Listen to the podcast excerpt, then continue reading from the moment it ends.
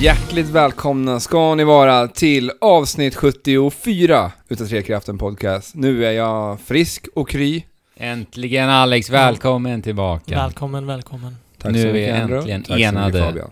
Som Trekraften igen. Ja, jag har ju varit borta två veckor nu. Mm. Två Oj, veckor. nu ska jag stänga av ljudet här. Ljudet av, Så, jag sätter på disturb, not ursäkta disturb. mig. Yes. Mm, lätt att man glömmer bort telefonen Ja, det är det. när man sätter igång och ska podda. Hur står det till med dig Andrew? Ja men det är fint. Det är bara bra. Eh, julveckan nu. Ja. Så det börjar, man börjar känna av det kan jag säga. Mm. Ja. Du har satt igång och spelat Overwatch nu? Ja, precis. Det var ju mitt löfte här. Mm. Att jag ska grotta ner mig i Overwatch. I december har jag sagt. Mm. Och det har hänt. Och du har klämt in hela fem timmar idag hörde jag också. Ja, till och med.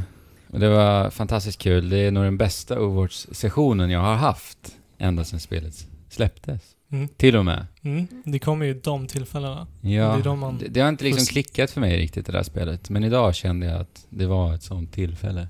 Jag har typ så här nästan satt upp en så här, men, mental barriär att det här spelet är så jäkla djupt och det är så jäkla svårt att komma in i på något sätt. Fråga mig inte varför. Jag tror det har att göra med att det finns liksom, vad är det, 23 hjältar? Är det så? Är det så många? Ja, jag vet inte riktigt. Jag tror det var 21 till att börja med. Det har väl kommit Ja, två nya. Eh, och så. Men sen idag så upptäckte jag att nej, det behöver inte vara så jäkla svårt.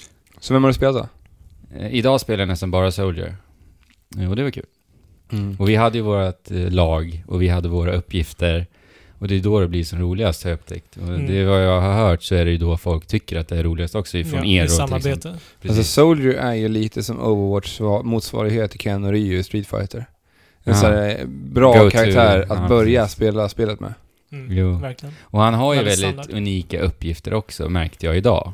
Till exempel så var min uppgift idag att liksom bara ha ner Reinhardts sköld egentligen. Mm. Och så hade jag Mercy som buffade mig och så gömde jag mig bakom våran Reinhardt. Och det var ju en skitrolig uppgift. Mm. När det hjälpte laget och när det gick bra va. Mm. Och sen samtidigt så fick man in lite kills och eh, sin ulti är redo och allt det där. Alltså det är bara en jädra kedjereaktion av dopaminkickar. Ja. Härligt. Hur är det med dig Ja, Fabian? Bra, bra beskrivning av Overwatch. Ja. Eh, jag är lite nyvaken, känner eh, lite vinterdepp och lite, Oj då, men stackars Fib. lite julångest. Vet du vad du ska Mm. göra då i vinterdeppen? Du plockar upp din telefon och startar igång det här färggranna spelet från Nintendo. Super Mario Run, för då har du spelat lite grann. Det har jag gjort. Alltså det, det, jag det har jag säga, försökt kurera mig med. det låter Aha. ju som typ den bästa medicinen. Rent spontant. Ja. Alltså, jag blir ju inte gladare av det, men jag är Alltså- jag, jag är verkligen Alltså, jag blir ju gladare av fokuserad utav det. Jag blir ju verkligen gladare av Nintendo-spel. Dras Speciellt i såna här tider alltså. Dras det inte lite i smilgroparna Fabian? Jo, ibland. Men grejen är alltså, jag tycker inte Mario är en så himla bra designad karaktär. Nej det tycker inte jag och heller. jag blir, jag blir nästan till och med irriterad när man klarar en bana och kan säga Woho! Mario number one! Och då blir jag ja, så här, det blir lite too, käften. ja, too much. Lite ja. cringy. Ja. Eh, ibland. Men allt, allt annat är ju helt fantastiskt med det spelet. Men tror du Fabian att du någon gång kommer att helt och hållet växa ifrån Mario? Nej. Alltså grejen är, Mario är ju Mario på, tack vare hans spel. Ja. Och spelen som, alltså, eh, alla hans spel som Ja. jag har spelat har ju varit superbra. För just spelets skull, inte för hans skull. Han bidrar inte så mycket. Men det är ju en charmig karaktär, alltså Ja, designmässigt. stundvis. Ja men de gör ju honom väldigt charmig. Kolla Ja. på Bi-Mario eller Moln-Mario. Ja men Ja. precis, och det bäst, den bästa Marion jag vet, det är när han är under vatten i Super Mario 3D World. När han blåser upp kinderna så de blir som stå, två stora pufferfishes. Ja. Ja. Det är otroligt charmigt. Ja. ja. Men sen är det det här med Toads också. Vi har Mm. tidigare år snackat om Toads, Toads, Toads, Ja men det är ju Toads år i år, det får vi Ja. den. Man man det, ändå- men nu är ju det liksom, nu bekräftas det Ja. med Super Mario Run. Ja. Var det, när, vilket år var det som var Luigis år? Det var ju Jag två tror- år sedan va? Ja, det måste det ha varit. 2000, Eller? Nej, det var nog förra Kanske tre. till och med. Nej, Förra var det inte. Nej, Nej, det var för- det inte. för- För det var ju i, var inte det i och med nu Luigi U? Jo, precis. Och eh, då när Luigi's Mansion 2 släpptes. Så det var två år sedan. Och sen var det väl det där uh, 3DS Mario and Luigis spelet Ja, också. det. som var, Dream Team Ja. Bros. Yes. Mm. Mm. och det Ja, här men är väl ni- det, inofficiella Toad-året i år. Ja, men Precis. det, det är det verkligen. För att en eh, stor del av det här spelet är att du ska samla på dig Toads. Du ska imponera på Toads så att de vill komma till ditt, ditt svampkungadöme. Och det är ju bara Toads och inga Toadettes då. då. Nej. Men det här spelet, vad jag har förstått det som, är ju uppdelat i tre olika spellägen nästan. Mm. Eh, och, för jag har inte spelat det här spelet, jag äger ju ingen sån här i-maskin, för det är det som krävs för att spela Super Mario Run Mm. Ja, ja. Just nu i alla fall. just nu. Ja. Så jag får ju vidare. vänta. Jag har faktiskt inte ens provat det. Så kan ni bara berätta lite om de här tre spellägena? Mm. Först och främst så har vi ju det vanliga single player-läget där du går från bana till bana till Mm. att spöa Bowser, till att gå till en ny värld och klara av banor. Ja. Okej. World Tour, lag- World Tour heter det. Ja. Ja, ja, okej. Mm. Och det är Eh, väl uppdelat i, vad är det, tre banor? Tre banor, en slutbana. Ja, och sex världar Ja. totalt. Yes. Ja, okej, jag tänkte. Mm. Eh, ja. På de här banorna så har ju de här eh, pengarna som vi har i andra Mario-spel, färgade pengarna. Mm. Nu har vi istället rosa pengar. Yes. Eh, fem stycken. Ja, istället för de röda då eller? Ja, eller inte riktigt. De röda har vi samlat i spelen för att liksom få lite olika föremål. Ja, Det här blir lite mer som collectible, så det ersätter egentligen stjärnorna i Mario-spelen, Mm. Okej, okej. kan man ju säga. Ja. Mm. Och de här är utplacerade på... De, de rosa mynten är det till att börja med och de, de är ganska mycket i vägen. Liksom, så att de är relativt enkla att ta. Mm. Men när du tagit alla rosa mynt på en bana så kommer det lila mynt istället. Och de, då ändras banan Ah, okej. lite och gör banan i sig lite svårare och de här mynten är placerade på andra ställen. Men ändras, är det myntplaceringen Ja, som delvis. Ja. Men det kan flyttas upp, alltså vissa plattformar också kan läggas Blocks dit. och sånt? ja, men precis. okej. Det, det Så kan läggas till fiender och hinder Jaha. och grejer. Vad Ja. häftigt. Så, Så det menar- blir en ny bana nästan. Ja, men jag menar det. det. Det blir ju... Du kan spela om varje bana tre gånger. Så egentligen så är det 24 gånger 3 om man ska se det Ja. rent krasst så. Ja, Ja. precis. Alltså det, det finns ju ändå tid att hämta i det, för du får ju också såklart utdelning för det här. Och det får man i form av sådana här tickets. Ja. Mhm. Rally tickets som det heter. Och det är det andra spelläget som du, du syftar på tror jag. Mm. Ja, okej. Mm. Det, där handlar det ju om att eh, utmana andra Mario Run-spelare. Eh, och, ta, och sp- springa på en oändlig bana en viss tid för att eh, ta mynt och... Eller d- den som har fått, eller den som har fått flest guldmynt eh, och imponerat på flest Toads genom att göra tekniska konster. Ja, och du ska ju spela stylish. Jaha, vad häftigt. Så det, det kan du göra till exempel med... För att Mario springer automatiskt. Mm. Ja. Och så fort han möter en fiende så gör han som en liten roll-up på fienden. Trycker du i, i, när du ligger på en uh, Goomba till exempel, Mhm. Mm. så kommer han göra liksom en stans, stunsa ifrån fienden liksom. Ja. Hoppa iväg från den. Ah, Och då ja. imponerar en Toad. Ja, och då får du en tumme upp liksom, Ja. som syns väldigt, en väldigt tydlig indikation på skärmen. Ja, det Mm. kommer lite såhär wow Ja. också, applåder. Och likadant, om, du hoppar från ett högt fall och du trycker exakt när du landar, så Ja. gör han en rullning Ah. och då får du en tumme upp för det. Om du hoppar Ja. i rullningen och så. Eh, och om du, du kastar upp dig från eh, avsatser och så, så får du rullningar. Och om du lyckas hoppa på flera fiender i rad så får du Ja. style på. Och Style hoppa genom eldringen får man också poäng Ja. för. Och lite sånt Och lite sånt. Eh, Okej. Och även att ta de rosa mynten som också finns utplacerade på det här Mm. utmaningsläget. Även här, okej. Totally. Men För att det, är... det, som, det som händer när du samlar de här poängerna, det är att du fyller upp en mätare. Ja. Och när den är maxfylld så kommer du till det läge som kallas för coin rush och det är ju regnkalaset alltså. Det Mm. bara regnar pengar överallt. Coin Rush. Nej, jag tänkte på Star Rush i Mario Party. Ja, nej. okej. Så det, det är därför man spelar stylish, det är därför man vill ta alla mynten i Ja, rallyläget. För att Mhm. spela går ut på att samla så mycket eh, kosing som Ja. möjligt. Och dessutom springer du lite snabbare då också. Men vadå, okej, så Mm. man använder alltså en, en rally ticket som du låser upp genom att spela World Tour, Ja, Bland den, annat. Ja, bland annat. Eh, och sen så blir det då en specifik bana som alltid är likadan, eller är det slumpmässigt genererat eh, banan som ni då spelar? Det, det är en bana som är baserad på en single player-bana. Eller som alltid flera. är likadan då? Nej, eller? de är inte alltid likadana. Okej. Eller, det finns väl ett fast antal banor, Mm. liksom. Men Mm. Har ni du, du vet inte samma... riktigt. Du, utan det är uppdate- eller uppdelat i eh, ökenbanor, Okej. eh, gräsbanor och flygande skeppbanor. Så jag, jag menar bara, så det är, det är ofta att du får liksom spontant göra dina schyssta trick. Mm. mm. Där och då. Det är inte så att du kan lära dig den här banan? Jo. Jo, det, Det kan kan- man göra. Okej. Du, du kan lära dig att känna igen banorna. Ja, men alltså. det, kom, det kommer ju ta ett tag innan du lär dig det. Mm. Eh, det jag, jag känner väldigt mycket flow och fokus i det här spelet. Och för att lära sig bara banan så kan jag tänka mig att man också lär sig att vara eh, spontant duktig, Ja. så att säga. Eh, Fabian nämnde ju också att det fanns olika typer av eh, teman på banorna. Ja. Mm. Och det avgör ju dessutom vad det är för typ av Toads som du kan eh, som, ta över. För det, är Ja, det, det är lite som, man, man spelar egentligen om eh, Toads. Så du satsar egentligen Det blir en valuta då, eller? Ja, alltså det blir som en valuta. Okej. Så man satsar en ticket Och då är du också med i en tävling. Du, då möter den andra motståndaren då. Mm. Så man, man, man, man har typ bettat vissa toads liksom. Mm. Fast det handlar ju om, alltså, eh, för varje stylepoäng du får så kommer en Toad och heja på dig. Mm. Eh, och om du förlorar så kommer du att förlora de Toads som har kommit och hejat på dig. Men om du däremot Aha. vinner så kommer du få de Toadsen som kommit heja på dig och de som kommer hejat på din Ja, motståndare. precis. Lite risk and reward. Ja. Mm. Och de här Toadsen används också som en typ av level up eh,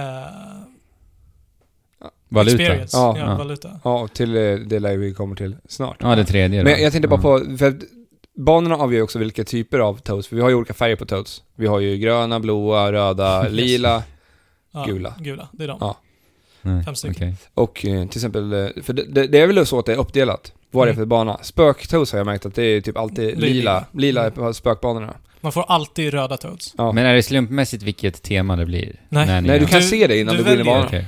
okej. Du, du får fem olika alternativ Mm. på vilken du vill utmana. Och så ser du hur många Toads den har totalt. Ah, ja, ja, okej, okej. Och så, för att på något sätt ge en eh, hint om... Så det är här- motståndaren man Ja. väljer? Mm. Precis. Ah, ja. Och det här, det är inte en motståndare du möter live, utan den här motståndaren har spelat den här banan tidigare och du spelar mot ett spöke. ja, precis. precis. Mm. Precis. Det låter ju kul. Det är jättekul. Det, det låter ju som typ det ultimata sitta på toaletten och, och bajsa spelet. Eh, nej, Nej. jag behöver vara för fokuserad Är det så? för, för, för att spela Men det är man ju på toaletten, i alla fall jag. Men, Jo Ja. men det, det är blir så här, väl- man sätter sig och sen så börjar man spela Super Mario Run och sen är det så här, oj, jag skulle ju trycka lite också. men Ja. eh, så, så det, det faller lite på andra prioriteter. Fast de, den typen av toalettbesök för mig brukar oftast eh, handla om de första liksom sekunderna. Och sen den där tiden efteråt när man bara sitter kvar, Ja men det beror, egentligen, Mm. då kan jag tänka mig att Super Mario Run är trevligt. För mig då. ja, mm. det beror på hur nödig du egentligen är. Ja, precis. Och hur magen mår och så vidare. Ja. Jag tänkte där, du berättade att toadsen fungerar som valuta. Ja.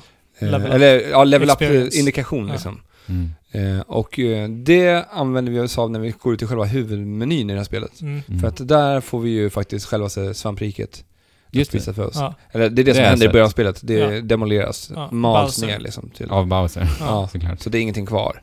Så vårt mål är egentligen att bygga upp svampriket. Mm. Och det gör vi. Vi kan dekorera det med massa sådana här eh, rör och vi kan placera dit blommor och Ja. träd. Så här och- Toadhus har jag sett också. Ja. Mm. Ja, de, eh, det är bland annat en sån här sak.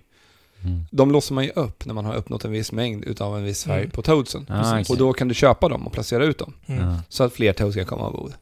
Aha, okej, så man bygger upp hela riket. Eller det, det är Ja, inte riktigt precis. så, men inte riktigt att fler toads kan komma ombord. Utan det, det sker ju egentligen när man levlar upp själva slottet. Prinsessans slott. Men Ja, varför... eller det är anledningen till varför Ja. det levlas upp. För att det är fler Toads som kommer och bor i ett rike och som kan hjälpa till att bygga upp. Men då behöver slott. du hus för att de ska kunna Nej. bo eller? Nej, Nej. det funkar inte så. Det, det blir mer som en dekora- dekoration. Okej, det är bara dekorativt. Men eh, allting är inte bara dekorativt. Nej. Till slut så får du typ så här eh, frågetecken blocks där du kan få liksom 30 eh, 30 vad Rally tickets. rally tickets om dagen till exempel eller få lite pengar från vissa Ja, eller frågetecken- spelhus. Eller minispels Husen. svamphus. Ja. Och vad är det för typ av minne? Eh, nej men ganska klassiskt egentligen, sådana Mario Ja, bara små- bonushus där du Jaha. kan ha en liten eh, minispel eller... Och, och även där kan du låsa upp eh, rally tickets. Ja. Och uh, såklart. För, för Mm. än så länge har jag aldrig ens varit i närheten av att känna att rally tickets är en begränsning. Jag har 99, vilket är gränsen. Men det låter ju skönt, Ständigt, för i och med att om det också är den bästa komponenten, att spela just Toad Rally, Ja. Mm. då vill Fast- man ju ändå... Ja, jag sa det, jag sa det typ hela tiden i början, att Toad Rally är definitivt det bästa spelet. Ja. Men eh, det tycker jag inte längre nödvändigtvis. För att när du kommer till de svåraste mynten så är det Ah, riktigt, okej. riktigt utmanande. Och det är jätteroligt. Men eh, jag har ju sett att man kan spela flera olika karaktärer från Svampriket. Mm. Det låser också upp allt eftersom du progresserar och får mer Toads. Ja. Och de Och- spelas väl lite annorlunda? Jätteannorlunda allihopa. Yoshi har väl till exempel det här trycksväven. Mm. Han trycker Jag tror- och svävar. Ja, ja, flyger med benen. Liksom. Mm. precis.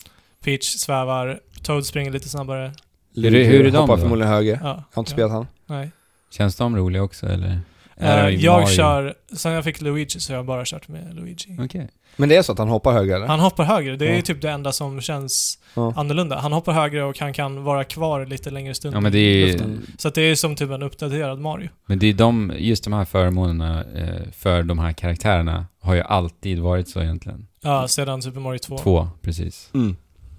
Det är lite charmigt att de håller kvar det. Ja, och det är, alltså att spela som Peach, då, blir, då går det lite långsammare och du kan liksom ha, få tid att planera din rutt när du springer på din bana. Mhm. Eh, så att det, det är ju väldigt bra lämpat, hon är väldigt bra lämpad för liksom nyare spelare. Men hörni, hur känns det att spela ett Mario-spel där den egentligen så här essentiella eh, komponenten att faktiskt ha direkt kontroll över Mario är helt borta? Det känns jättebra. Det är, Ja, jag för det är väl ett annorlunda Mario liksom? Ja, det är det. Men, Ja. men det känns ju ändå väldigt, väldigt mycket Mario. De har fångat Mario. Ja. grejen är, jag skulle bara vilja ha haft en liten, liten anledning till varför han inte kan sluta springa. Typ, typ att, jag vet inte, Bowser håller i en magnet i slutet av banan och, som drar i honom eller något, något sånt. Men du kan ju Eller som i den här filmen, vad heter den? Speed typ. Där det är någon, eh, de har riggat, jag tror att det heter Speed. De har riggat på en, här bomber på en buss. Och den kan inte, om bussen stannar så kommer den att sprängas. Ja. Jag trodde du pratade om den där Jason Statham-filmen, han har... Ja, Crank. Crank, just Han måste hela tiden det. hålla pulsen. Ja, Just det. annars dör han. Ja. ja, men någon sån grej hade varit kul. Ja. Men det hade kunnat vara något oskyldigt som att någonting Ja. med någon liten bomb som... Men det fina med att du inte efter, vet ja. Fabian, det är att du kan ju komma på det själv. Fast alltså det... det, det finns så här block som du kan stanna på, som stannar tiden och där Just du bara det, kan de stanna, är ju lite häftiga. bara stanna och eh, tänka vad du vill göra. Ja. Eh, och sen även de här, sådana här flytande plattformar som svävar i luften.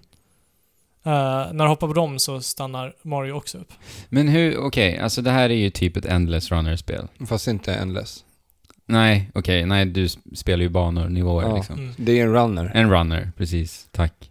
Eh, men alltså, Alex, jag vet att du har ju spelat till exempel Rayman, eh, Eh, ja. Ru- eh, vad heter det nu, Jungle Run? Ja, Jungle Run, Fiesta Run. Ja.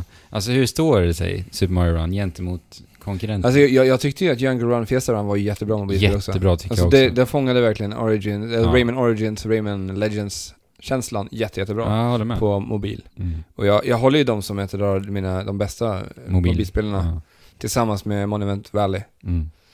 Jag håller med Och- dig på allt det. Eh, jag tycker att det står sig jättebra. Mm. Och Men vad, vad är det liksom som gör att det känns det annorlunda? Är det, ja, det är en runner liksom. det, det är ju det är Super Mario på telefon och det funkar förbaskat jäkla bra tycker jag. Mm. Och eh, det räcker mycket väl för mig. Och sen att man får de här lilla bonusgrejerna som Toad Rally och hela tiden har den här lilla moroten till att hela tiden samla flera Toads för att kunna Bygga bygga svampriket ännu större. Mm. Och jag menar som idag när jag loggar in så har jag fått så här juldekorationer i spelet och det tycker jag är bara så här, det är, en liten charmig grej liksom, att man Mm. lägger till det. Men ni pratar ju om att man ska göra så stylish eh, moves och sånt där. Mhm. Är det en del, en stor del utmaning. av spelet? eller? Alltså, ja, om du... På det sättet så maximerar du ju så många toads du får och ökar dina chanser att vinna Ja. i multiplayer-läget. Ja, jag gillar det stylish-grejerna, så Ja. jag tycker att det är jätteroligt. Det Ja, men- tillför någonting. Ja, Ja, ja, ja, men alltså det, där kommer flowet in ytterligare när Mm. du liksom måste hålla koll på eh, när du hänger ifrån en avsats och när du rullar och bara hoppa hela tiden och när du hör bara jubel Mm. konstant. Men är det det som kanske skiljer Mario Run ifrån andra Endless Runner-spel? Alltså jag, jag tänker så här, så som jag spelar Mario, 2D Mario, Mm. Spelar jag eh, Super Mario Run, för jag håller egentligen alltid fram Ja. och gasar fullt ut alltså. Ja. Det är det jag vill göra, för att jag, jag, man märker ju ganska så snabbt när man sitter och spelar Mario-spel att Nintendo har ju planerat ut alltså en rutt som Mm. du ska kunna köra Mm. och bara full, köra full gas hela tiden. Och jag Mm. vill alltid liksom luska ut den här lilla vägen. Så att för mig så är det ju liksom, det passar ju mig perfekt liksom. Mm. För det är så jag vill spela Mario. Jag vill köra fullt ös och vill helst inte stanna. Hur känns nivådesignen då? Jättebra. Det är Nintendo liksom? Ja. Ja. Inget att klaga på. Eh, alltså, eller jag tycker eh, spökhusen är bara jättejobbiga. Speciellt när du... eh, är det fortfarande booze med också? Det är buss. Ja. Och det, där blir det mer lite pussellösning. Och, och det eh, tycker det- jag bara det blir det sämst. irriterande. Det är det som funkar sämst. Eh, alltså, men, men just med det här um, mm, poängsystemet, stylish points, så, så kan det bli väldigt frustrerande ibland när du liksom, du tycker att du borde hänga dig från den avsatsen. Mhm. Men sen så gör inte det, så att du hoppar, du walljumpar istället. åt andra hållet. Och sen så Jaha. typ, när du har gjort det ibland i, i Toad Tally så uh, har du förlorat. Det är inte tydligt. Det är inte Eller? tillräckligt tydligt, Nej, okej. tycker jag. Ja, det låter irriterande. Men jag vill prata om en annan sak med det här spelet. För att det är Mm. så att det här är ju faktiskt inte ett free to play-spel. Nej. Nej. Direkt som, eh, som många andra mobilspel brukar vara idag. Utan det här spelet får man faktiskt betala för hela spelet. Mm. Mm. Alltså det, det, det känns så mycket som att det här spelet är designat för att kunna vara ett free to play-spel från- i grunden. Mm. Det gör det verkligen. Eh, just med rallyläget. Ja, just det. När ni pratar om valutor Ja, alltså det är ju verkligen ett eh, free to play-spel, fast det är ju inte det. Utan Mm. allting är ju med in-game-valuta som vi faktiskt får av att spela spelet. Mm. Ja. Och, och till och med mynt då. Ja, Egentligen för första gången kan jag tänka mig då att man faktiskt använder mynten i ett Mario-spel. Mm. Ja, alltså jag är överflödd med mynt. Men alla mynt du samlar, ska ju sägas också, använder man för att köpa byggnader i eh, ja. Mushroom Ja. Kingdom. Men, men eh, hur, hur tror ni att det här kommer att gå? Det här Mm. spelet kostar ändå 109 kronor att köpa i App Store. Jag, jag själv, efter att ha spelat det Mm. eh, ansen, en ansenlig tid, så tycker jag absolut att det är värt det. Ja. Men, om man kollar på konkurrenterna så här, eh, och vad, vad som faktiskt finns på mobilmarknaden, så tycker jag det är en väldigt, väldigt dum prislapp att sätta på det här spelet. Det är en märklig För- prislapp. För när jag först satte mig ner och spelade här och körde de två, tre första banorna, så tänkte jag, är det verkligen värt det? Jag, Mm. tve, jag tvekade jättemycket och jag är ändå liksom, eh, jag kan lägga pengar på sånt. Tänk dig alla kids som inte har de pengarna. Mm. Och sen så går de till sina föräldrar och frågar, kan jag köpa ett appspel för 110 kronor? Och då, då se, tänker de spontant, absolut, nu är det värd det. Sen bara, wow. 109 kronor. Ja. Ja. När som sagt konkurrenterna ligger på, jag vet inte, otroligt mycket mindre i alla fall. Alltså jag tänker ju igen tillbaka till de här gulddagarna i App Store när spe- man kunde köpa spel för 7 kronor. När Ja. det alltid var den här 7 kronors prislappen Ja, på allting. precis. Det är ju en tid som är långt borta alltså. Och jag minns, då var ju liksom 20 kronor dyrt. Ja, ja jag men minns- det var ju det. Ja, för jag köpte ju Rayman Jungle Run för 20 kronor, minns Ja. jag. Och det var, ju- tog ju nästan emot lite. Ja, men det gjorde det. Löj, Jag- jag det låter ju löjligt men... Ja, men jag, jag kommer ihåg, jag köpte alltid sådana, jag, jag- det var någon då jag köpte Secret of Monkey Island-spelen, b- båda två, de två första Ja, på eh, iOS, typ eh, någon jul för 20 kronor styck. ja. Men det är ju inte så jättemycket pengar. Men Nej. det är väldigt, Men alltså det, för, för vad som finns för, för övrigt så är det mycket pengar. ja. Men alltså, jag, jag tror att det hade funkat med, på ett helt annat sätt på den tiden. När Ja. vi fortfarande tog betalt för spel. Men nu Ja. är ju i stort sett allt free to play som går att hämta. Alltså Ja. alla stora spel är ju det. Ja. ja, verkligen. Och det är därför de blivit stora också. Mm. För att det är bara... Men det ska bli väldigt kul att se vad, vad de lyckas sälja, för jag såg senast idag som rapporterat att de har laddats ner 39 miljoner gånger. Ja. Mm. Och. Det har inte Alltså- varit ute i veckan. Frågan är om ens hälften av det har sålt. Ja. Det- Snitttiden, I snitt spelad tid var det fem minuter tror Ja. jag. Ja. Det är inte särskilt Det är mycket. inte alls mycket. Men alltså, Men- jag ja. tänker ju att, att eh, det märkliga är ju att varför väljer de att sälja det för just över hundringen? Ja, eller hur? Det 99 där- kronor skulle Ja. kännas bättre. Och det, det är liksom ett klassiskt säljarknep. Ja, som funkar. Ja. Liksom. Jag tycker det är konstigt. Men sen kan man ju då snacka om att ja, men i, i staterna, det är, de är, det är översatt till, vad är det, 9 dollar. Men å andra sidan, varför ändrar du de bara inte det då? Här. Ja, alltså, men sen så tycker jag också, jag tror att de skulle få mycket större framgångar om de sålde det för 49 kronor. Ja, ja det tror jag också. Jag tror det faktiskt. Ja. Men det, det, är- tvekan. det är inget snack om att det här, det verkar ju liksom bli en succé för Nintendo. Men det är fortfarande en tveksam... Det är ju de som gillar Mario som eventuellt köper spelet. Mm. Ja, det kanske tar emot lite för mycket för lilla ungen som frågar sin mamma liksom. Ja, Men- och de men ser ju... Folk är ju för bortskämda idag också. Mm. Jag, menar, jag har ju hunnit prata med vissa kollegor idag Ja. eh, på jobbet som har hört om det nya Mario-spelet som har kommit till telefon. Liksom. Mm. Och de ifrågasätter direkt prislappen på spelet. Mm. Alltså, det, de förväntar sig att spel ska vara gratis idag. Mm. Mm. Och det är lite så klimatet ser ut på mobilmarknaden. Mm. Ja, och jag kan tycka att det är, att vi, vi, vi är så jäkla bortskämda och det är lite Jo, sorgligt visst. ändå att det ska behöva, att man ska behöva se på det så. Men okej, Ja. är det värt 109 kronor? Ja, alltså jag tycker det är hands down. Att det, det är ett solitt mobilspel som faktiskt känns som ett fulländat spel. Mm. Vad roligt. Ja, men jag tycker, jag tycker också. Jag, jag är glad att slippa mikrotransaktioner. Ja. Ja, eller hur? Så jag är jädra glad för det. Alltså, men att de ändå har det här roliga kvar från free to play-spelarna. Alltså Mm. det här tävlandet mot eh, andra. Så, Mm. Men det är ju, passar ju perfekt just Mm. för ett mobilspel också. Liksom. Mm. Men eh, jag har ju som sagt inte spelat det här, jag har ju bara sett det. Och jag tycker att det är otroligt tråkigt dock, att Nintendo håller sig fast vid den här New Super Mario Bros-estetiken. Mm. När ska de Det blir nästa spel. greppa? Det blir nästa spel. Men det är så Ja. här, hur länge har de, har de varit fast i den här estetiken? Mm. Det är sen New Super Mario Bros till DS. Mm. Det är väl uppåt tio år nu alltså. Ja, jag vet inte. För Jag tycker det är Men jag tror konstigt. att det är över nu. Alltså, jag tror det är sista. Jag hoppas det. Hur är det med musiken? Är det också New Super Mario Bros musik Ja. eller? Det är nu Super Mario Bros. Ja, Eh, Men det, det är fortfarande många som inte har spelat nu, nu Super Mario Bros. Så att, och nu gör man det här på en mobilplattform så jag, jag tycker ändå att Ja. Jag kan förstå Ja, alltså jag gillar inte heller estetiken, men som sagt, det är spelet i sig som gör det. Ja. Bara en liten Jättebra. detalj. Jag, som sagt, jag har ju bara sett det, så det är det jag ser. Ja. ja, Ja, men det är det som spelar roll till att börja med. ska vi gå vidare Alex? det. Mm. Du har ju lite spel att prata om. Jag och Fabian har ju suttit i två veckor nu och bara Och väntat. de- desperat försökt greppa efter någonting att prata om. Mm. Ja men det har vi lyckats med tycker jag. Men eh, du har ju lite så att prata om. Såklart då. Ja, jag har hunnit spela lite grann. Mm. Eh, lite när jag var sjuk och lite där innan. Sen har jag legat sjuk en vecka när jag inte orkat spela ett Jota. Ja det blir ju Mm. så ibland. Ja, men eh, jag har hunnit spela Dead Rising 4. Som kom här i början på december. Mm, det här är jag nyfiken på faktiskt. Och det här är ju då en spelserie som började på Xbox 360. Mm. Egentligen lite som en eh, grafisk måttstock för vad Microsoft kunde göra med 360 för att Mm. kunna visa på hur många Zombies, rörliga ja. zombies man kunde visa på en och samma bild samtidigt. Ja. Det var ju... Det var ju måttstock förut, ja. det var ju försäljningsargumentet egentligen till ja, men- spelet. Ja, men det var ju det. Ja. Alltså, men det var ju rent eh, tekniskt var ju det Ja. sjukligt imponerande. Man Ja. såg Dead Rising första gången. ja, verkligen. Jag Jag- kollade faktiskt på Dead Rising idag. Eh, Det första. Ja, på det första. Och det har ju åldrats så in i bomben Jag alltså. kan tänka mig det alltså. det, är, det är inte alls så som jag minns, minns hur det såg ut. Ja, för du gillade ju det här spelet när det begav sig. Det var det här spelet som fick dig att ibland köpa en HD-TV. Ja, För att eh, de hade gjort texten något där. Ja. Gick ju inte att se vad man skulle lä- läsa. Nej. Okej.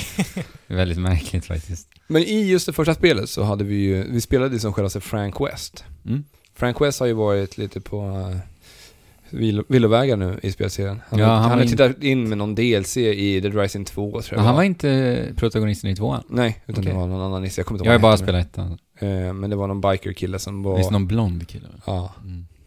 Och de har ju också bytt lite städer beroende på vart de har varit. För nu, Ja. då har vi ju varit i Willamette, som den här... Ja, det är Gallerian första, heter ja, första spelet. Precis. Och nu är vi då tillbaka här. För vi har varit runt och ränt i Ah. Kalifornien, vi har varit i Las Vegas, i, jag tror det Las Vegas i tre, tvåan. Mm. Kalifornien i trean Okej. och nu tillbaka till Willamette. Och det här är i Colorado. Men du har spelat ettan också? Eh, inte jättemycket. Nej. Alltså, jag minns att du hade lite problem med det. Ja, men det Ja. var just för att i de tidigare spelarna, jag vet inte om de tog bort det i trean, men i tvåan hade de det likadant. Det här med att det var tidsbegränsat. Ja. Så att det var ju en eh, ständig klocka som tickade hela Det var ju tiden. unikt, Ja. Men också ganska bökigt. ja, men det var ju sjukt stressande. Ja. Speciellt när Dead Rising ändå är ett sånt spel där man bara vill leka loss med. ja. För det är det, det, är det jag vill göra när jag spelar Dead Rising. Jag Jag vill har ha haft- kul. Jag har haft exakt samma problem. Mm. Ja. Jag var ju som sagt i det där achievement-träsket när ettan begav sig. Mm. Så halva tjusningen med Dead Rising, det första för mig var ju att jaga achievements. Och det är ju ett alldeles ypperligt spel att göra det i. Mm. Just i och med att, ja som du säger, det handlar om att leka. Så det fanns ju väldigt roliga och kreativa achievements i det spelet, vill jag minnas. Mm. Och det var kul. Men i det här universumet i Dead Rising nu, så Ja. har man ju faktiskt fått bukt på zombieviruset. Man har Jaha, liksom ja. kunnat skapa så här äh, zoner där man faktiskt kan leva ett någorlunda liv i alla fall, utan, Ja, okej. utanför dessa zombie-kaos som ändå Okej. finns i denna värld. Representeras det på något sätt i fyran Alltså, eller? Eh, Får du se det? Nej, alltså det, Det bara det, bara, det. det bara presenteras i början av spelet. Ja. För att det, det man får se är... Först inleds man med en Mm. liten rutt när man är Frank West och eh, Vic som visar sig vara hans elev, för han jobbar nu som fotolärare. ja, det ska jag fråga. Är han fortfarande journalist? Ja, han är, han är fotolärare nu. Ja, jo, men han... och han okej. fotar fortfarande. Ja, ja, vad Eh, härligt. Och de besöker den här en eh, avlägsen forskningsbyggnad som håller på med lite fuffens. Ja, okej. Ja. Och tillsammans ska de dit för de ska göra ett reportage om den här eh, lilla eh, avdelningen. Ja, okej. Och eh, när den här inledande av, du, episoden avslutas så sticker Vic iväg och försvinner. Åh, Frank vet inte vart hon har tagit vägen. Oj, oj, oj, oj. Plötsligt står vi i Franks klassrum. Och så stompar in en nisse från CDC, Zombie Defense Control. Som alltså jobbar med att utrota zombies och hålla dem... Borta från den här eh, glorifierade civilisationen. Precis. Och de säger till Frank, du måste tillbaka. Du måste tillbaka för du var... Du, du kan din skit. och han är ju bara en vanlig, han var ju en reporter liksom. Som Ja. bara var jävligt duktig på att ha ihjäl zombies. Ja. Men han tvekar ju såklart lite grann. Men han är, till slut så övertygas han, för han är ju ändå trots allt Det är hans blod. huvudkaraktären i det här spelet. Frank is back. Ja. Frank is back. Ja, men det var ju så man I- marknadsförde det här spelet. Med hashtaggen Just det. Frank is back. Det är ju för övrigt Keiji Inafune som har uppfunnit Frank. Är det det? Mm. Jaha. Han har designat honom också. Han okay. se Mm. på fanken. Mm. Det är Capcom som ligger bakom detta. Ja. Mm. Och då skickar de tillbaka oss till Willamette. Till denna galleria där första spelet begav sig. Mm. Känner du igen dig på något sätt? Eh, alltså det var så jäkla länge sedan jag spelade Ja. första spelet. Jo. Jag, jag, jag ser att det är en galleria. Men det roliga med det här spelet är att faktiskt outbreaken har ju skett under Black Friday. Mm. Och det är ju en perfekt tid om man vill sätta igång ett virus. Alltså. Mm. Mm. Jag har även sett det i The Division, gjorde ju likadant. De släppte också ut viruset. Ja, det, det, det, outbreaken skedde också där under Black Friday. Ja. Men det, vadå, så det är ett nytt virus då? I Ja, det, det har spridit sig igen. Jaha, okej, okej. Och då har det bara blivit en eh, extrem... Ja. Alltså för den den här staden har liksom varit och... Fri. Ja, Zombiefri. Den har kunnat, man har kunnat leva där och Mm. folk är där ute och Ja, ja. julhandlar och sen slår det här ut igen. Mm. Frankie på Vad fort de uh, fann sig i det vanliga livet och började gå och julhandla. Och Ja. igen. Ja. ja, men ja.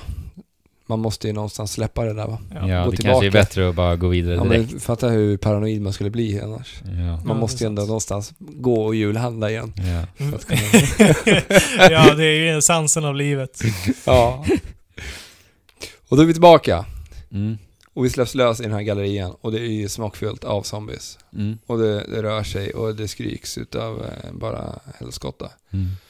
Och man lär sig ganska snabbt att den här Frank är ju verkligen mästerlig på att slakta zombies. Mm. För han kan göra precis vilket föremål som helst. Lite MacGyver. Ja men han är Macca, han refererar till och med till honom Ja, flera ja. Är det så? Ja.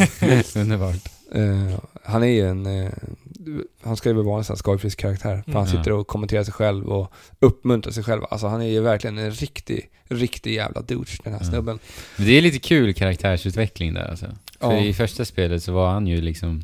Men en var det inte en lite så här, var det inte lite dramatiskt med han när han Jo, som jo. ville ha liksom tillbaka sin...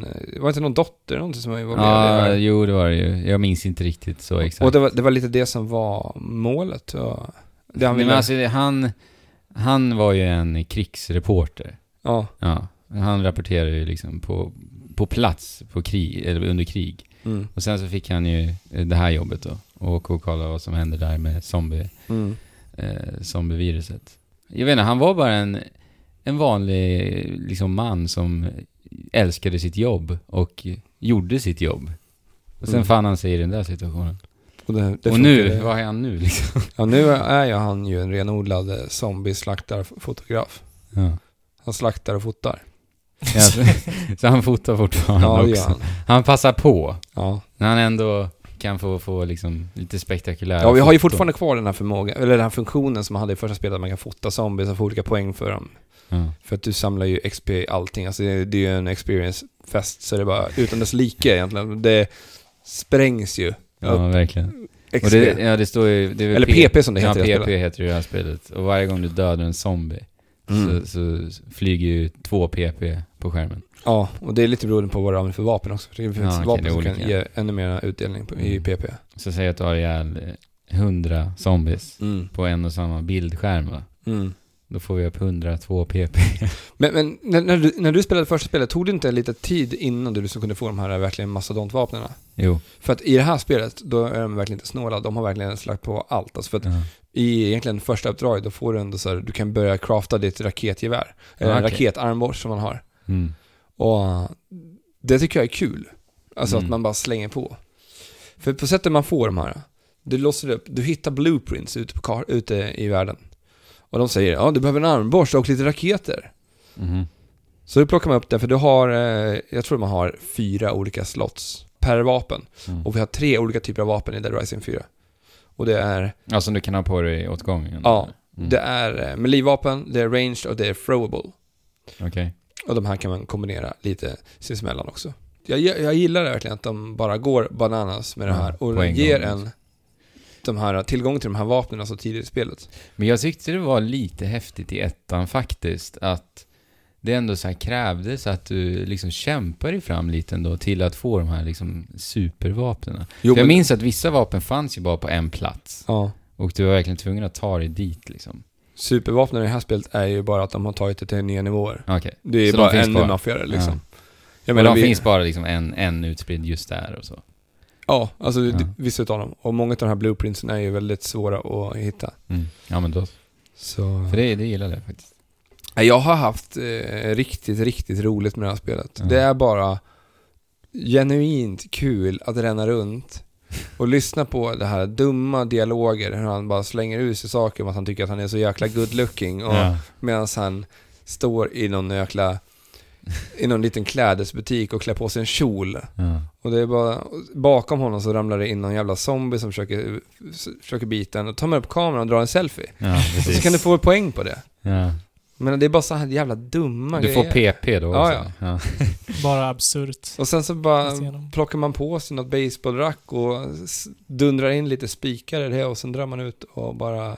Härlig jargong liksom. Ja. Men eh, hur eh, progresserar man i själva storyn då? Eh, alltså du har ju alltid ett storyuppdrag markerat på kartan. Ja.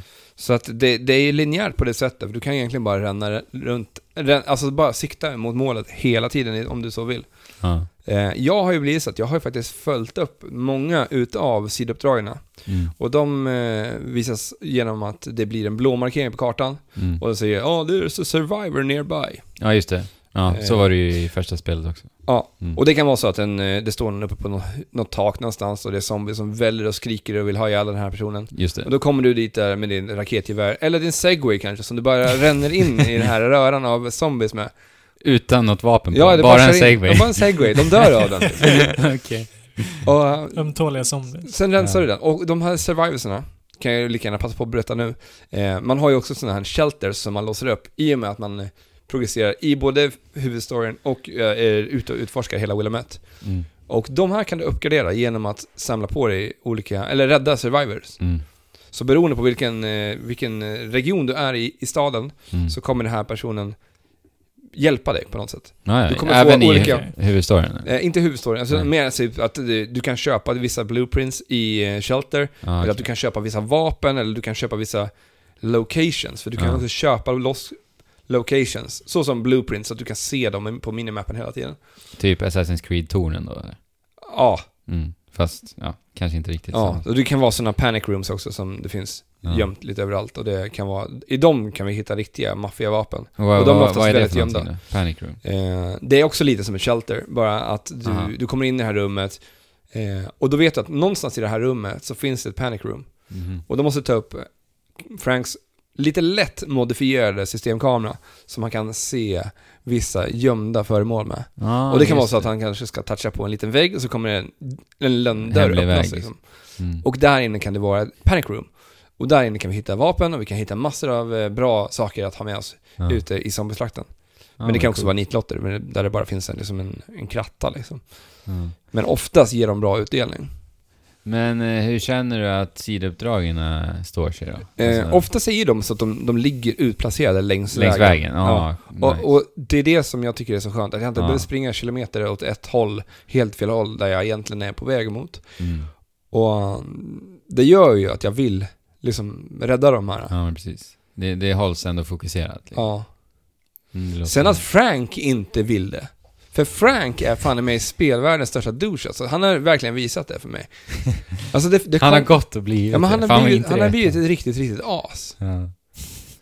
Och- det, det, det kommer till ett, en del i det här spelet. Jaha, Där du möter en karaktär som har blivit fastbunden. okej. Och Frank vägrar att släppa lös den här personen och säger bara... Även om du vill det? Ja, jag kan spelare. inte. Nej. Jag förstod det och bara försökte säga, men det måste gå att jag kan göra. Han bara, Ja, men du klarar det bäst här. Du kommer att överleva bättre om du stannar här. Och Okej. utanför den här dörren så står det liksom en mängd av zombies, plus att vi har en militär organisation som är där och härjar också. Ja. Läraryrket kanske inte var optimalt för honom då? Nej, men Att, någonting... att liksom bara stå över andra människor. Ja, det har ju gått riktigt, riktigt åt pipan i Franks liv kan man ju konstatera. Ja. Alltså han har ju... Han har blivit riktigt elak. Ja. Och Frankie, så Frankie. är han ju verkligen genom hela spelet. Och de kommenterar det oftare på honom. Men han är ju traumatiserad. Ja, Mm. men man behöver inte bli en idiot för det. för det är det är verkligen kanske vad så han är. handskas med sina känslor. Ja, men jag Ja, tror nog det. Det kanske är så. Ja. Alltså det, det är inte vem som helst som bara skulle kunna gå ut och ta selfies med zombies liksom. Nej. Nej. Det, det, det är ju bara för att liksom försöka triviali- trivialisera den här Ja, det, väldigt... ja. Mm. Du nämnde också Sidequest. Ja. Eh, det finns också andra typer av Sidequest där vi har Maniacs som eh, kan vara ute på en specifik plats. Det här tror jag du känner igen från Ja, förra oh spelet. ja, Eh, oh ja. det kan- Ett av spelets höjdpunkter från det första faktiskt. Ja, ja, men det här, det här är skitroligt. Ja. För det kan komma till liksom en... Eh, tidigt i spelet så kommer vi till ett ställe som heter Medieval Town. Ja. Och det är liksom en... Då har de barri barrikerat en, eh, en stor, eh, sån här, vad heter det, grind som man fäller ner i gallerier. Ja. Såna här Ja, stora. jag förstår vad du ja, menar. Ja. som man hissar ner liksom. Ja, port. Och det ser ja. ju ut som en port till ett slott liksom. Och Ja. där, där bakom den dörren så står det folk i riddarrustning Okej. och liksom lever sig in i rollen som riddarna. Ja, Det låter ju fantastiskt. Och Frank ska lura sig Ja. in där, kommer in och bara spränger sönder allihopa. De har ju liksom blivit galna. Ja. Och det är lite den här typen av karaktärer man kan träffa. Men finns det boss, bossstrider också? För det var, det Maniacs var ju alltså bossstrider i Ja, första ja det här är ju lite som bossrider. Ja. Ja. För det, de var ju helt flippade, helt och hållet flippade i Ja. det första spelet. jag kommer ihåg Och en kock. älskade dem. Ja, kocken, ja. ja. Det fanns någon galen clown och, och sånt där. Och vi har ju också på jul, just jultemat en galen tomte vi bland annat får Ja, träffa. men som såklart. skickar ut sina eh, tomtenissar som brukar komma och ge sig på Frank. Så Ja. det, det, det är mycket så här, alltså jag, jag blir glad av spelet för att det är så jävla dumt. Ja. Alltså alla de här maniacs, jag vill ju gå dit för jag vill se vad fan är det för nästa idiot vi kommer träffa här liksom. Mm. Ja, men inramningen är ju alldeles briljant alltså. Just det här jultemat. Ja, ja för det, det är ju verkligen ett jultema. Alltså vi har pausmusik som är jultema. Ja. Vi, vi ränner runt i en galleria som är fullt julpyntad. Vi möter julkaraktärer som jultomten jag precis nämnde. Ja. Och, Det är ändå härligt att se att ett, ett liksom AAA-spel kan, kan verkligen ta en sån här skojfrisk väg. Ändå. mm, Ja, verkligen. Och att de bara just har ett jultema för ett spel. Det är ändå ja, alltså ganska... det är väldigt sällan man ser ett Ja. jultema på ett spel. Ja, alltså det, jag, jag kan inte komma på något som Nej. har renodlat jultema. Ja, det är faktiskt häftigt. Och jag Ja. gillar det jättemycket. Ja. Och det, det har passat, det har, det har ju ändå liksom satt en viss julkänsla inom mig. Ja. Alltså, Ja. men, men på något sätt har det ju ändå gjort det. Ja, men jag kan ändå förstå jag, det. jag har ju ändå alltså. suttit där och lyssnat på julmusik medan jag slaktar zombies och kombinationen funkar förvånansvärt jäkla bra. Ja. och sen är det lite julpynt i den där eh, gallerian. och så. Ja. Ja, vad härligt. ja, det har varit jätteroligt alltså. Mm. Och jag är jätte, jätte överraskad. Jag ja, hade men det liksom, låter som en överraskning. Ja, men jag, jag hade ju inga som helst förväntningar på Dead Rising Nej. 4. Jag var såhär, aha, ett zombiespel till. Ja. Men de har verkligen, de har gjort det bra. ja.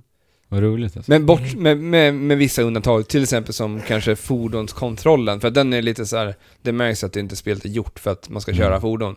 Den kanske inte är superresponsiv alltid. Nej. Men jag tycker inte att, Det det, det är liksom. ingenting som förstör spelet. Det behöver inte vara perfekt heller. Nej. Tycker jag inte. Nej. Sen har vi också såklart den nya grejen i det här spelet och det är exosuten. Jag nämnde Ja, ju bara lite det. förbi farten att vi har en militär organisation som är på plats också för Mm. att liksom Vi vet inte riktigt vad de är där och gör. Det är det vi också ska luska i. Frank blir skickad till Willamette för att stoppa det här samtidigt som en militär organisation Ja, det är ju konstigt. härja. Och vad håller militära organisationer på? Moderna mil- militära organisationer, de har ju ofta med sig sådana här i, i spelens värld. Mm. Exosuits. Mm. Det har ju blivit lite av en trend på senare år. Ja, Lite Fallout-grej. I Ja, Fallout men, har ju de... eh, Advanced Scott- Warfare. Ja, de gjorde det också. Warfare hade det. Så vi har ju såklart en, en eh, exosuit som vi kan Mm. iklä oss. Mm. Och med den kan vi också crafta så här, vi kan gå fram till en eh, slushy maskin liksom. Okej. Och så MacGyvar vi sönder den här.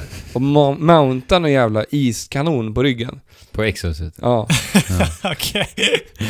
Av en såna- slushy-maskin. Det, det är liksom sådana här dumma grejer. Och jag blir bara... Jag blir bara glad när spel kan få vara så jäkla dumma ibland. Ja. Ja, men det behövs. Ja, men, det, ja, men det, är för, det är för allvarligt ibland. Ja. Och det är det som gör mig så glad. Att det här spelet bara tillåter sig självt att vara helt jävla dumt. ja, men just med den eh, estetiken också. Alltså det är inte ett färgglatt spel heller. Nej. Och, och att det faktiskt kan vara skojfriskt och dumt och ändå ha den Och sen finns det, inte den, det, det får man inte missa heller att prata om alla, alla kostymer som finns i det här spelet, alla kläder som finns i det här spelet. Mhm. Jag menar, det är också skitroligt. Om du är ute liksom och ränner ute på någon laggård, sen går du in i någons, eh, Garderob. någon, någon, ja, någons garderob och så bara hittar någon jävla jakthatt. så sätter du på dig den, men då kanske du har liksom en... Eh, då kanske En du bara har en barbysta liksom, Ja. springer runt barbysta i en Ja. jakthatt. Liksom. Och det... Det, det- låter ju onekligen Ja, men det är ju roligt, det blir kul Mm. att titta på honom, för det ser bara... Ja. Ja. Och sen alla blinkningar till Capcoms egna spelserie, för det, det är verkligen... De har verkligen mofsat in fanservice i det här spelet. Ja men det gjorde, Det- har de gjort egentligen. Eller i första spelet gjorde de ju det också. Ja, Man kunde hitta Mega Man Buster bland annat. du kan ju till och med få poäng för när du fotar. Om du fotar liksom eh, Capcom-karaktär i spelet, då får du upp en så här Capcom Tribute och... Och de gömmer sig i spelvärlden då? Ja, Ja. alltså det kan vara typ så här pappfigurer Ja, utav precis. eh, E-Honda från Street Fighter eller Ken Ryu eller eh, Morgan ifrån Darkstalkers. Så. ja. Coolt. Och lite sånt här som är gömt.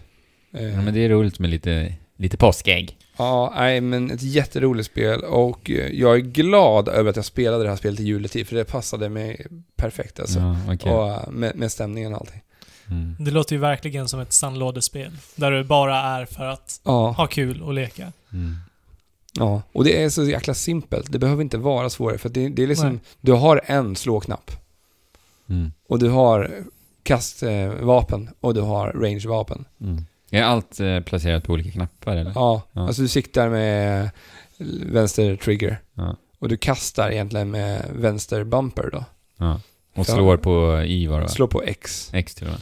Och det, det behöver inte ha mera kombos än så här. Nej. Jag tycker det funkar jättebra. Nej men det är ju vapnen som gör jobbet egentligen. Ja, Mm. De visuella galenskaperna. stor överraskning för mig i år. Mm. Vad roligt. Men Alex, du har ju spelat mera nu när du har varit borta. Snörelaterat. Ja, inte jul, men snö i alla fall. Mm. Steep. Precis.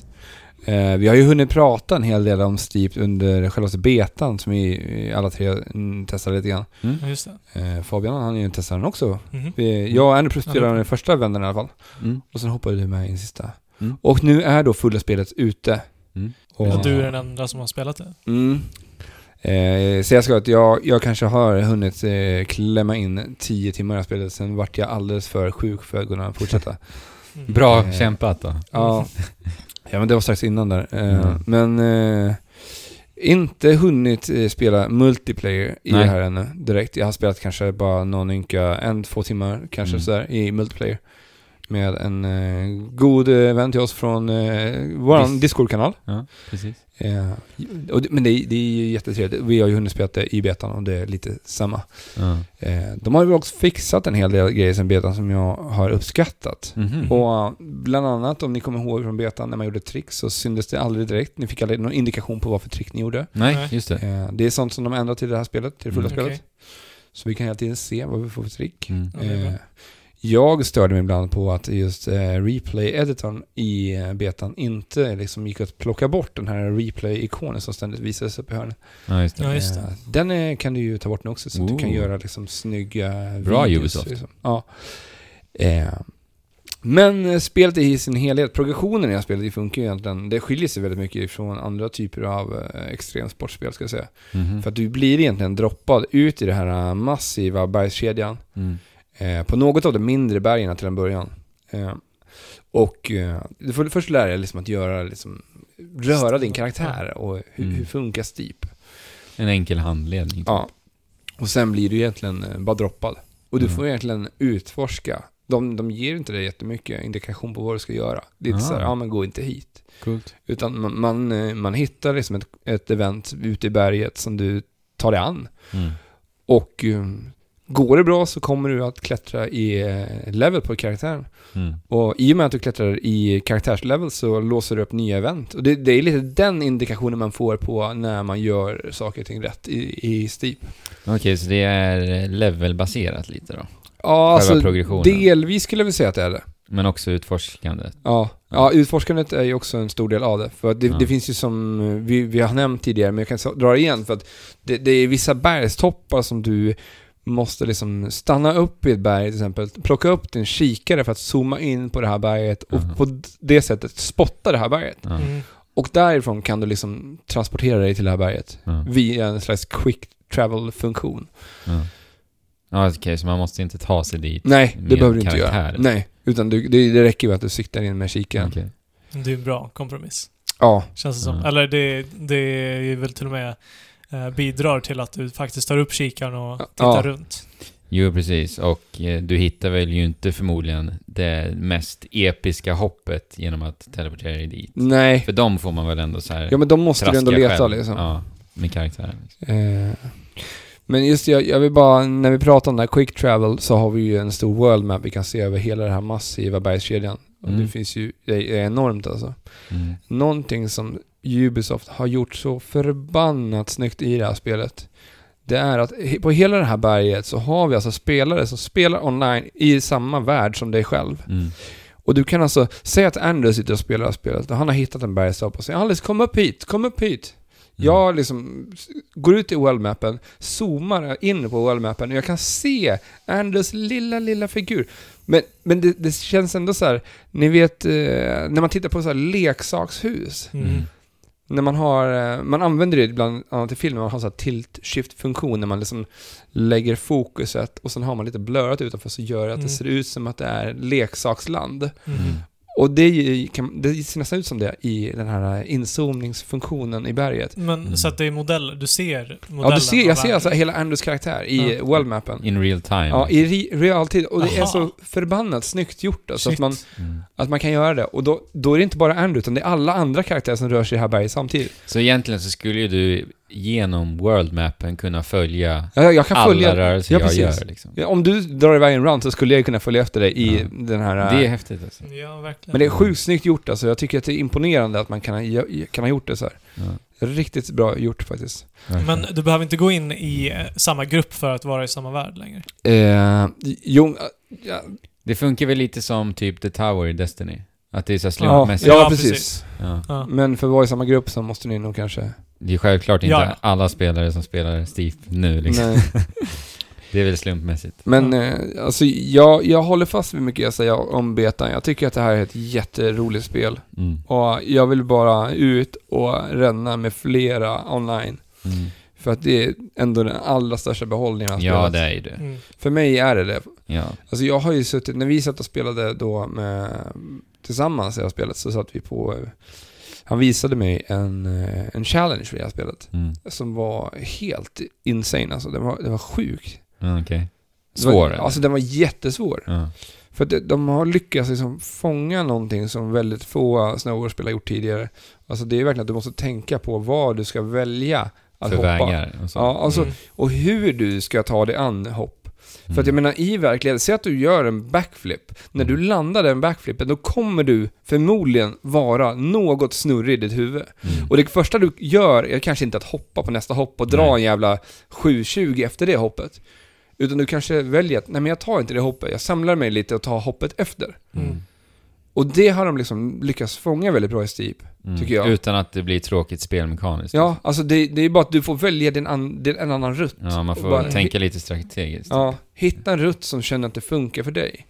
För jag menar, hade Ja, det, det här varit SSX så hade du liksom kunnat ta i varenda hopp. Mm. Men jag, jag uppskattar ändå att det kräver att man är lite kreativ. Mm. Precis som jag tror snowboardåkare är i, i verkligheten också. Ja, och Alltså, när de- spontana liksom. Mm. Ja, och när de hittar sina lines, de har, liksom så här, de har verkligen planerat att ah, den här linen är verkligen, eh, Mm. det här kommer bli en riktigt fet line. Man sätter upp sin plan i huvudet. Mm. Bara, nu kör vi. Ja, men coolt. Eh, och sen har vi ju, vi har, inte, vi har ju också inte bara snowboard och skidor utan vi har ju också såklart eh, wingsuiten som jag vet att ni pratade väldigt gott om Ja, när ni, det var hade så- väldigt roligt med den. Mm. Och Fallskärmet också. den är ju jätterolig. Alltså Wingsuit Challenge tycker jag är skitkul alltså. Verkligen. Att eh, ständigt hålla den här kombomätaren igång. Ja. Och för att ha, göra det så måste du alltså då ligga väldigt, väldigt nära Marken, marken eller, eller, berget. Eh, alltså alla objekt i världen. Ja. Ja, och det är ett sånt finlir Ja. hela tiden för att man ska kontra liksom. ja. Fokuset som svängar. krävs där. Ja. Ja. Verkligen. Det är jättekul verkligen. Mm. Ja, men det, är- det är mycket som jag gillar med det här spelet. Däremot, eh, om man tittar på äldre extremsportspel så som Skate och Tony Hawk och sånt där, Mm. Mm. och även SSX så har ju de ändå varit så här. Nå- någonting man alltid har tagit med sig. Jag tror att alla som har spelat Tony Hawk har någonting gemensamt. Jag tror att det är det att man har blivit sjukt inspirerad av dess musik. Mm. Mm. Eh, det Oh, finns ja. original, eh, eller vad säger jag? Det finns eh, populär musik i det här spelet. Mm. Vi har ju bland annat Boomfunk MCs freestyler som det här Ja, spelet det. typ har marknadsförts lite med. Eh, men sen är det inte mycket mer som jag tycker är sådär riktigt, riktigt slående. Ja, okej. Eh, och det är lite tråkigt för jag tycker att både Skate och Tony Hawk har haft jätte, jättebra musik. Så Mm. man blir såhär, alltså det, det sätter ändå ett, en känsla. Oh Ja, ja, verkligen. absolut. Bara senast här för några dagar sedan, Musikhjälpen var ju nu i veckan. Ja, Och då fick vi höra att No Cigar av Millencolin ja. spelades. man på- vart ju nostalgisk. Ja, direkt. Ja. Direkt tänkte jag på Tony Hawk. Ja. Ja. Eh, Ja. och, så, så det tycker jag är lite tråkigt. Originalmusiken tycker jag passar däremot, som är skriven för spelet. Mm. Just för att den är så himla... Alltså ni, ni, ni pratar också om att den var Han har lite sett en konstig. bra känsla. Men den är ju konstig. Ja, den är ju konstig, men jag tycker att det gör det, det gör det gott för att det är så här, vi- är ute och utforskar. Mm. Och jag tycker att den lyckas fånga en känsla av att jag är ensam just nu och traskar runt i det här berget på väg mot någonting jag inte riktigt vet vad. Någonting fett i alla fall. ja, i hopp om det i alla fall. Precis. Eh, men eh, alltså jag, jag vill bara fortsätta spela Steep och jag vill jättegärna göra det med flera online. Ja. Eh, Alltså jag är ju sugen på att spela det här också. Ju- Just bara för att spela det med Ja. andra. Mm. ja men det är skitkul då. Ja. Men Sen- eh, Alex, jag måste bara fråga. Vi pratade, du vet, när vi spelade betan så såg vi de här ishackorna. Har du låst upp dem i Alltså, spelet nu? eller? Jag har inte sett att man kan använda dem på något sätt. Alltså du tänker Nej. att man ska kunna klättra med dem? Ja, för det var ju våran förhoppning. Ja. Att man kanske skulle kunna använda dem genom, för att klättra i bergen. Ja, inte just eh, vad jag, inte vad jag vet än så Nej, länge. Okej. Och jag, jag tror nog att det kanske bara mer är dekorativt. Om jag har fel nu så får ni såklart mejla in och vara arg på mig. Ja. Eh, för att Men- jag... Men hur är det med andra berg då? För att vi snackade ju om att det skulle vara inte bara det berget vi fick köra i beta. Eh, ja, det kommer att komma som DLC. Okej. Eh, Okej. Vi har Alaska som är på gång. Eh, Kostnadsfritt, vet jag du tror att det det första ska vara kostnadsfritt. Ja. Sen förmodar jag väl att Ubisoft kommer att fortsätta liksom uppdatera Steep under eh, året här som kommer. Mm. Ja. Och att det kommer bli som en eh, liten plattform. Man slänger till lite nya saker. Men de ska introducera nya sporter. Det har de ju sagt. Ja, de har sagt det. Ja. Ja, och det är roligt. Du får hoppas att du får din kälke då som du pratade om. Ja. Eh, ja, men eh, ett jätteroligt spel. Och det är så här. Alltså spela multiplayer med folk brukar oftast liksom kräva väldigt mycket för aveln. Alltså om man Mm. tittar på de, så här, de klassiska multiplayer-spelen, vi har ju så här shooters liksom, det är Ja. det folk spelar. Men det är ju kompetitivt Ja, inriktat. ja men, men det är också väldigt krävande att att spela sånt. Alltså Jo, man måste verkligen det. vara på rätt humör. Ja. Steep är nog det trevligaste multiplayer-spelet jag spelat på länge. Och de, med trevligast menar jag att det är så här, man kan bara chilla. Ja, det är och harmoniskt. liksom. Liksom. Och Jo, det är men- som är så jäkla trevligt. Men det är ju därför jag vill ha de här funktionerna som jag sa att jag önskade fanns. Som till exempel, varför kan vi inte stanna på, i en stuga och ta en kopp varm choklad? ja, Och bara snacka. kastar snöbollar och Kasta snöbollar, eh, göra gestikuleringar till varandra och sånt där. Ja. För det går väl inte? Nej, Det är lite synd alltså. Ja, det, det är sådana små grejer som man skulle kunna fixa till. Ja, då hade de ju liksom tagit eh, den sociala biten till en helt ny nivå. Liksom. Frå- Frågan är om det är lönt att göra det i en DLC nu, eller om man ska hellre vänta på sådana funktioner till ett nytt Steep. Ja, precis. Det är en liten fråga som jag Men du ställer hur det har gått försäljningsmässigt? Ja, jag vet faktiskt inte. Det Nej. känns som att december är en svår månad att Ja. släppa spel i överlag. Jag vet inte, men vi har haft liksom hela november. Ja. I december så börjar liksom folk handla sina julklappar, för alla är ju allt, alltid ute i sista tiden liksom. Mm. Eh, Ja, jag vet inte. Det, det kanske är lite bökigt. Alla liksom stora spel har ju släppts nu. ja. Jag kan tänka mig att många Men- önskar ju sig också de stora spelen. Men det Så vet hamnar ju väldigt mycket i skuggan liksom. Jo, det gör ju det. För det, det är ju ett spel som vi har saknat den här generationen. Ja. Den här typen av spel. Mm. Sen, sen tycker jag att Ubisoft har ju inte riktigt gjort eh, sitt jobb här heller. För att Ubisoft är ju kän, kända liksom för att vara mästarnas mästare när det kommer till marknadsföring. Oh ja. Och jag menar, eh, det, jag såg ju inte mycket liksom på, på nätet kring Steam. Nej, Alltså innan release. Nu har inte jag som man är van vid Nej, i Ubisoft. inte när det gäller Ubisoft. Liksom. Nej. För då är det så här, på varenda spelsida du besöker så är det ju liksom Ja. Assassin's Creed eller Watch Dogs. Där. Men just eftersom att det är ett så socialt spel så kanske de eh, hoppas på att det ska spridas Ja men, by det, det word är of lite, mouth. det- ja men det är lite det jag tror. Alltså Ja. jag, jag tror ju att de ser det som en plattform. Och det är ju väl ett väldigt nischat spel, för det är ju inte ett spel för alla. Nej. Alltså du måste ju ändå uppskatta extremsport Mm. på det här sättet. Men jag tror ändå att alla kan lära sig att uppskatta Ja, ett sånt det här spel just tack vare den sociala biten. Ja, Ja, men, ja, men det tror jag också. Ja, men det, du uppskattar det Ja, ändå. Och, och Ja, det här är ändå ett realistiskt extremsportspel. Ja. Alltså, ja Mm. in, in, inom parentes- situationstecken liksom. Ja. Mm. Så, eh, ja. Jo men alltså jag vet inte, det, det kanske på något sätt blev överskuggat av uh, uh, Watch Dogs. Ja, det kan det ha blivit också. Att, där- det- jag menar, det var ju inte många veckor mellan Watch Dogs och Steep heller. Nej. Så, Så de satsade väl mer på det helt enkelt. Ja. I marknadsföringen.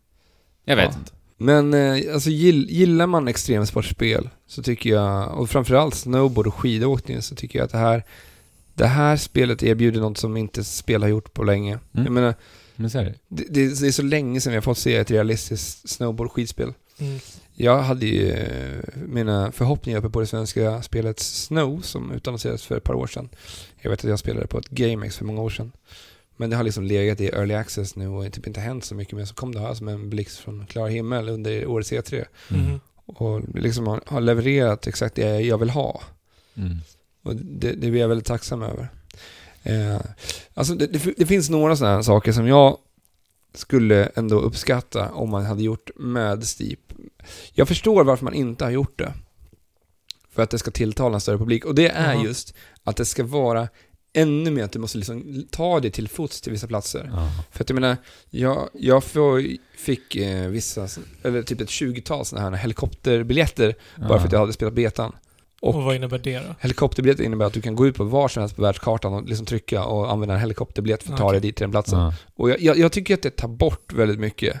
Av av, att av att det ens finns där, för det, det retar mig lite grann. Mm. Mm. Att det Förstår finns det. den funktionen. Ja. Det är som ett fusk i spelet Ja. liksom. ja, du och jag Alice pratade om att, ja men i och för sig kan man ju då eliminera den komponenten genom att bara strunta i den helt Ja, men enkelt. det, det är det jag har gjort. Ja, men det är ändå som du säger, det blir så här ändå Ja. irriterande. Ja, att det faktiskt finns den. Men, men jag förstår ju för att skulle man ta bort funktionen av att det här med, vad heter det, quick travel och allt sånt här. Så skulle Ja. det ju liksom, det skulle smalna av publiken. Alltså, det skulle inte bli ett lika tilltalande spel till en men större massa. Nej. Men för mig så skulle det vara ännu bättre. Alltså Ja. bara droppa mig i ett berg, ut och åk nu. Men, men de borde, det borde finnas typ ett, ett spelläge där, där det är så med dina vänner. Ja, Ja, ni, ni blir droppade här. Och sen vad ni gör nu, det får ni komma ja. fram till. Liksom. Ja. Och sen är det lite sådana saker som jag önskar mig också, som jag hoppas innerligt på att det kommer i uppdateringar. Det är att, till exempel, har, har ni hittat en backe ute i berget, att ni liksom kan ta och liksom så här slänga upp hopp, Mhm. kan bygga era lines. Mhm. Nu vet inte jag heller, jag har spelat 10 timmar i det här spelet, det kanske dyker upp senare i spelet, jag har ingen aning. Mm. Gör det det så kommer jag i alla fall bli förbannat glad, för att det, det hade varit skitkul. Tänk dig såhär, vi är ute och sen bara, fan men Alice jag riggar ett stor jävla, jag riggar ett stort hopp där vid, vid älgen. Ja. Det finns statyer, det, det är inte en riktig Ja. älg utan det finns här olika statyer runt i denna Ja, ja. värld. Så att, det, det, är inte så att jag försöker hoppa Det finns över. något stort jävla kattkäft som man Ja, det är hopp vi i också. Mm. ja, och även Raving Rabbits har jag hört. Är det sant? Det Ja. kanske Ja, jag. men underbart. Ja, det ser jag. Lite Ubisoft in där också. Ja, men lite påskägg av dem också i Steep kanske. Ja. Som Dead Rising hade där. Ja. Nej men jättekul spel och som sagt, jag vill fortsätta spela.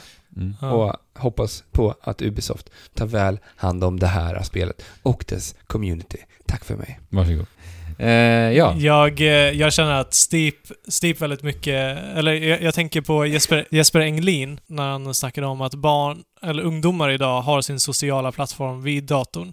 Eh, och ofta då vid spel som Dota och eh, Call of Duty och så vidare. Men att det här just är nästan precis som att gå ut till eh, fotbollsplanen och snacka och ja, Ja men det blir lite ett virtuellt sport. chattrum liksom. Ja.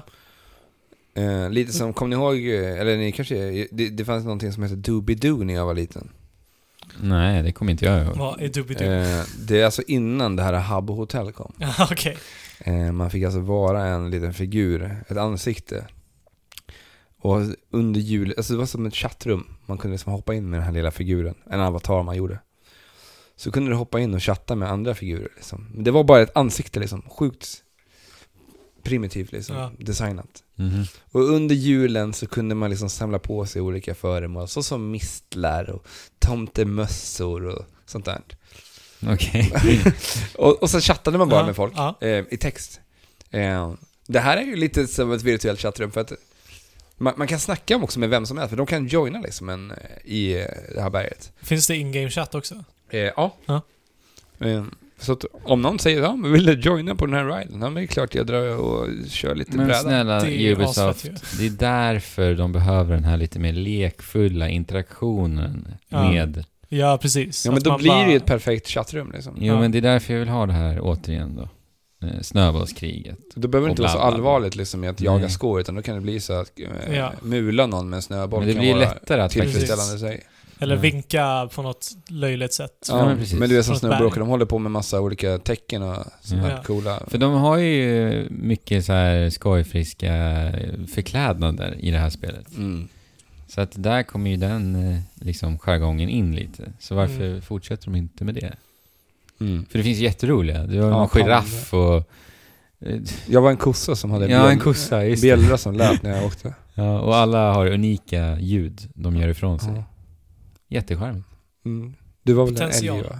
Var inte du en älg där som Gjorde gjorde, en ren till och med tror jag. ja, som gjorde renläten? Ja. Väldigt märkliga sådana. Mm. Men ja. Men renlika. ja, ska vi ta en liten paus gubbar? Ja, nu tar vi paus. Dashing through the snow in a one horse open sleigh. All the fields we go, laughing all the way.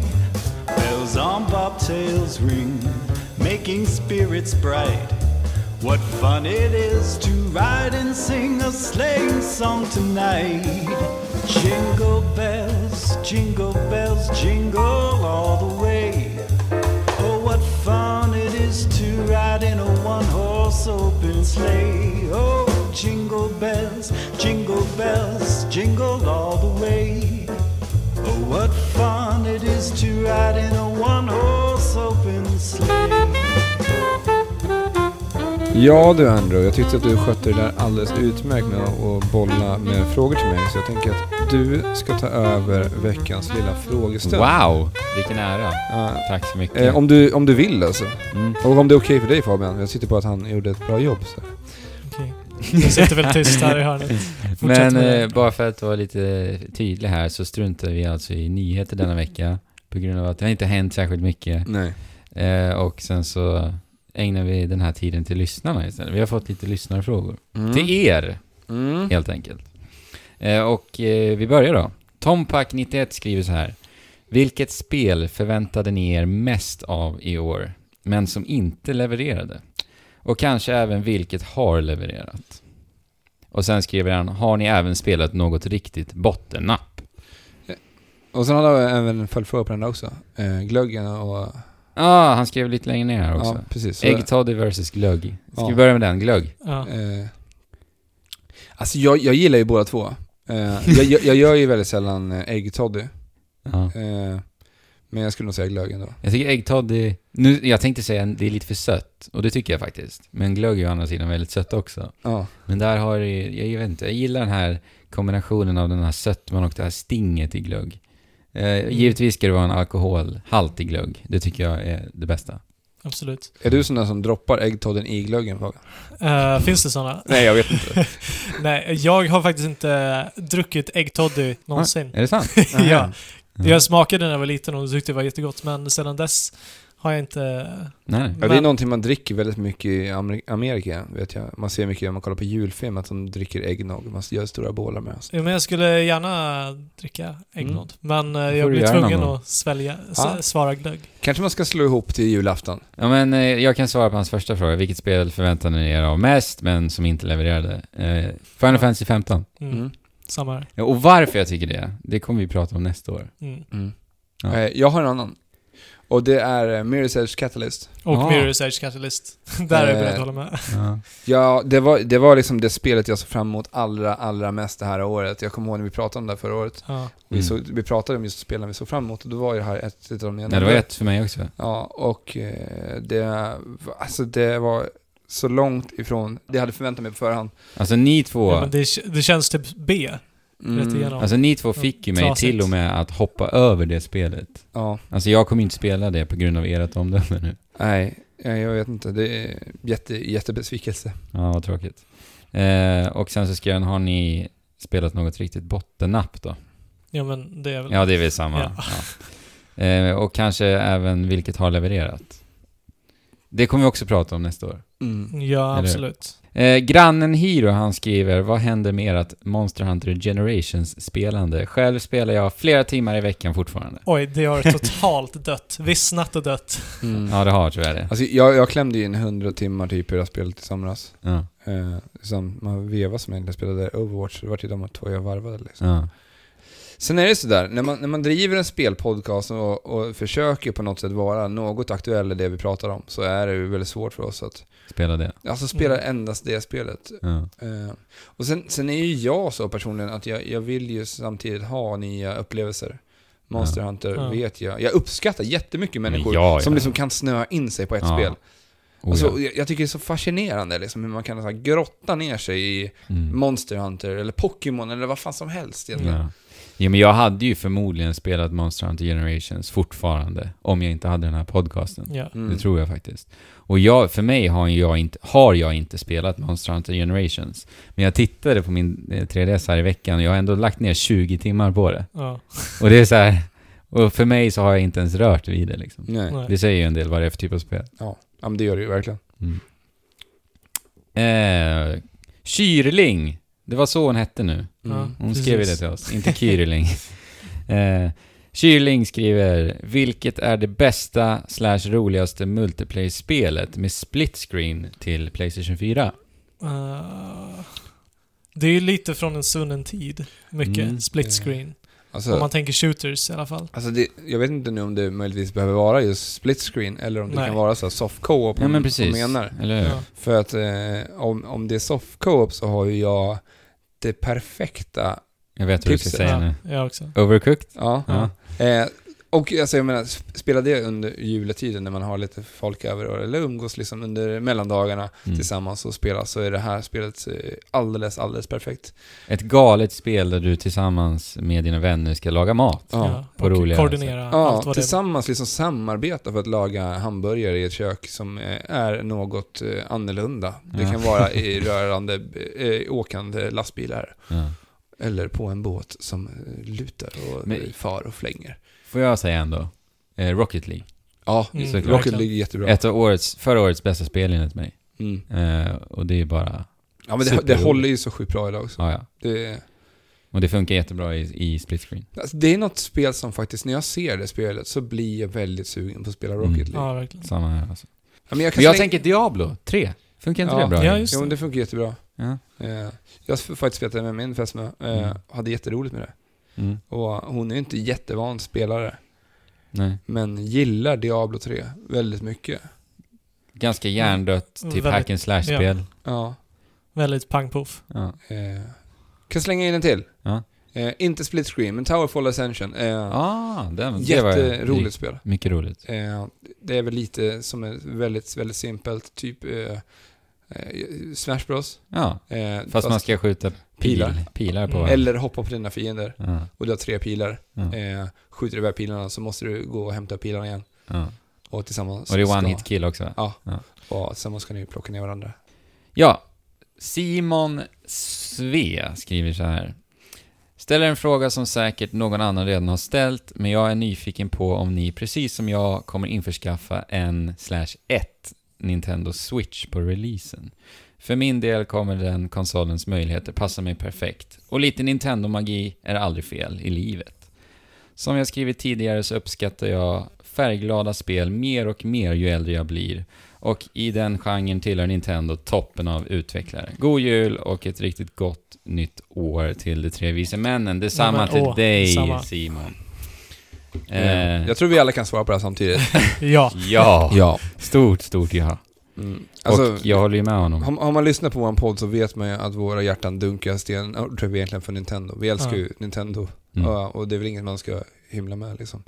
Eh, Vi Ninten- älskar spel. Ja, Mm. men eh, alltså, jag håller helt med honom. Alltså, Nintendo gör färggranna spel.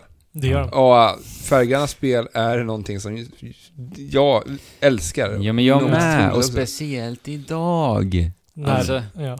Det är ju typ Ja, bara blir- Nintendo som gör det. Ja. Och då blir det ju extra att, att hjärtat slår för dem, för att man Mm. ser dem så sällan liksom. Mm. Och Tycker jag. Ja men det blir ju verkligen en färgklick i det här mörkret av realism som många liksom försöker sträva i spelvärlden nu Ja. för tiden. Mm. Exakt. Eh, Ja.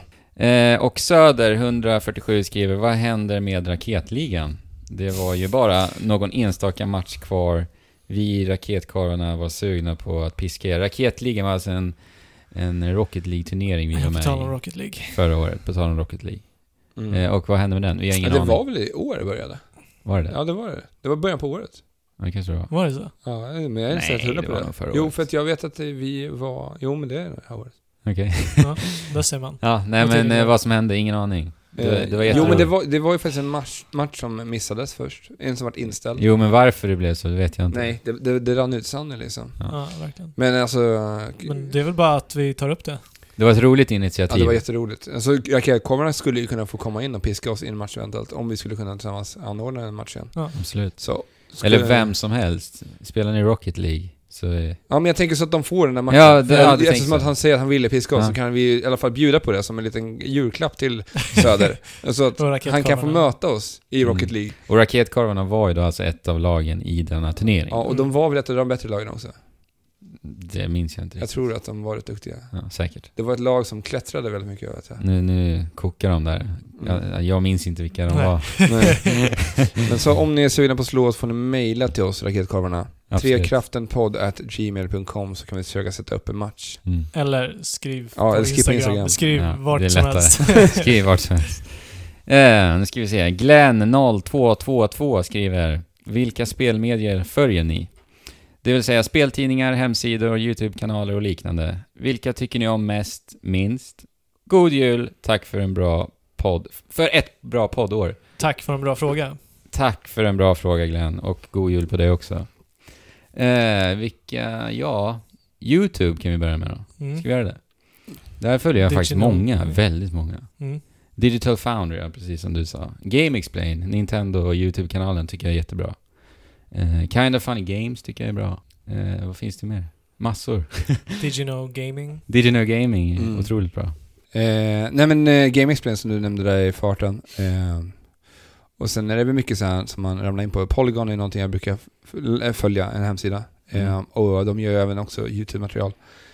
Eh, det, ja, Polygon, eh, Kotaku, typ. Eh, Alltså det är ju Och- massa, och- och sen- men att sen sitta typ- här nu och säga, komma men, ihåg Och sen du vet, på YouTube så blir man ju så här, eh, man får ju massa saker tilldelat till sig. Alltså när man är inne och bara surfar, så man, man klickar ju sig runt på YouTube liksom. Mm. Och, men eh, svenska spelsidor kan man ju nämna någonting också, kan vara kul. Eh, loading har ju alltid varit en trevlig plattform Mm. liksom. Mm. Ja men loading eh, klickar jag in på varje dag. Ja. Och jag, jag ska faktiskt ge en eloge till Oskar Skog. För att shit vad han är duktig på att Ja, uppdatera nyheter. Det är helt galet. Mm. Han är oftast väldigt snabb och eh, ja, har bra källor. Mm. Fabian då? Nej, det är väl allt som eh, ni, ni har sagt. Du sitter inte Mer på någon sån här gottekälla, den som inte vi Eh, vet om, han som är så här... Nej, men eh, på YouTube så, så följer jag en svensk som heter, som går under namnet Dex the Swede. Okej. Okej. Eh, men, han gör, man gör, men han gör sitt på engelska och han gör bara så här recensioner av äldre spel oftast. Okej. som han tycker väldigt mycket om. Och i det gör han roliga sketcher. Det låter Sketcher är alltid kul. Ja, det är kul. Mm. Eh, det är ingen som är så en Reddit-läsare som sitter och kollar nyheterna via Reddit Nej. och sånt. Nej, Ingen För det, det vet jag har ju blivit en så här väldigt populär plattform att få Jag bruk- sina nyhetstos ifrån. Jag brukar bara bli dit slussad via Twitter. Mm. För vi följer ju dem på Twitter då. följer Reddit. Eh, NeoGaf framförallt. då. Ja, ja Och- NeoGaf är ju ett jättebra forum. Ja. Sen när vi var på Spelmuseet så skrev vi ju på en eh, prenumeration av Level. Mm. Men vi har inte fått våran första tidning än. Nej. Ja, men det var ju Så vi måste ringa och Tobias, Ja. Janeby. Eh, när, det, när det kommer till det jag tycker minst om, det, det är väl någonting som jag inte riktigt känner att jag vill sitta och uttrycka mig direkt om så här. Nej. För det, det känns väldigt fegt att sitta och säga det eh, över en podcast när de inte kan försvara sig. Men det jag däremot kan säga när det kommer till eh, svensk spelmedia så tycker jag, alltså som ni har hört, mycket internationell spelmedia som vi har nämnt, Mm. så kan jag tycka att eh, må, många av de vi har nämnt har ju liksom gått över till YouTube. Mm. Och det är ju liksom lite framtidens, eh, alltså det, det, det är där man ska vara idag. Ja. Och jag kan säga att jag tycker att Sverige ligger efter mycket på den biten. Oerhört mycket Eh, och jag förstår varför många går över till att köra på engelska. Eftersom att eh, Ja. alla som har liksom följt svensk spelmedia har ju liksom, eh, de har varit med under den här utvecklingen och Sverige har inte riktigt hängt med på liksom utvecklingen av övergången till det- videomaterial. Alltså för oss blir det lite frustrerande, eller jag talar ju för mig själv nu. Men för jag menar, hade jag jobbat med spelmedia och liksom tjänat pengar och kunnat lägga liksom 10 timmar varje dag på det, då hade ju jag tagit det steget. Mm. Idag, igår, Ja, för ett år sedan. Men jag menar, vi har ju begränsat med tid och resurser. ja. Så vi Men- kan ju liksom, men vi försöker ju Mm. att ta det steget. Men sen så, sen så handlar det också om att på YouTube så är allting på engelska och då får de mycket, mycket större liksom, räckvidd eh, överhuvudtaget. Och där, från dem kan det vara svårt att nå igenom. Som, som en svensk. Jo, men det, det, det som slår mig är att det finns ju ingen svensk som gör det. Nej. Det är ingen Nej. som ens har prövat. Jag menar, riktigt. det finns ju uppenbarligen en publik för, att, för svenska det, tittare. Mm. Eftersom att Oh ja. det finns ju de som sitter och lyssnar på när vi pratar spel i en podcast, Mm. där vi inte har något som helst videomaterial just nu när ni lyssnar på det här. Liksom. Mm. Och de måste ju vara den, eh, Jo. den publiken. Liksom, som, Fast podcast är ju mer lättillgängligt. Just Ja. för att du kan göra ja, men jag, jag tänker också så, jag har ju kanaler som liksom filmar när de sitter och, och poddar också. Som Mm. du nämnde flera stycken. Ja, jag älskar ju det. Jag Ja. tittar ju på det varje dag. Jag äter ju frukost och tittar på sånt. Liksom. Men eh, det känns som att eh, någonstans så, det är därför man, det blir att man konsumerar väldigt mycket internationell media. För Mm. att jag gillar ju ändå det, att lägga ner tid och lite kärlek i videomaterial. Mm.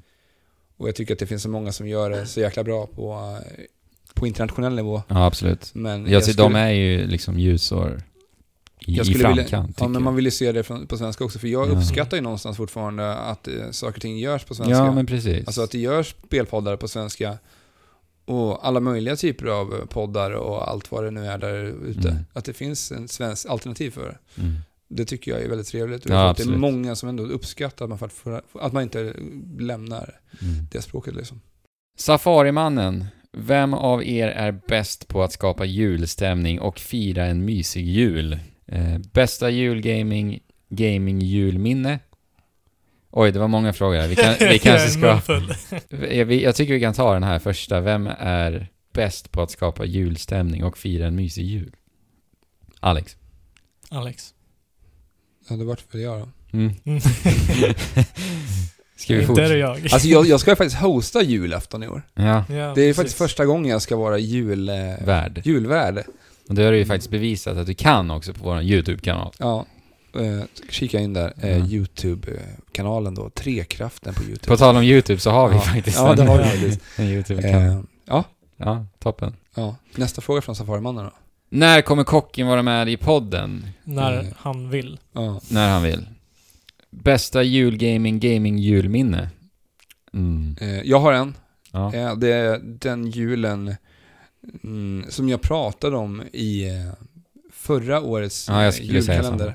Vi gjorde ju en eh, gästande, alla vi tre, på Spelklassikers podcast förra året. Just Där det. vi berättade om olika spelminnen. Yes. Och jag berättade om den gången när min mamma var sjuk eh, och jag och Andrew fick eh, en hejdundrande gåva utan vår eh, mamma och pappa som hade samlat ihop lite pengar och köpte Playstation 2 Mm. och med ett par spel. Bland annat Onimusha och Gran Turismo som vi fick ta. Mm. Svårt att släppa det minnet. Oh ja, jag håller med.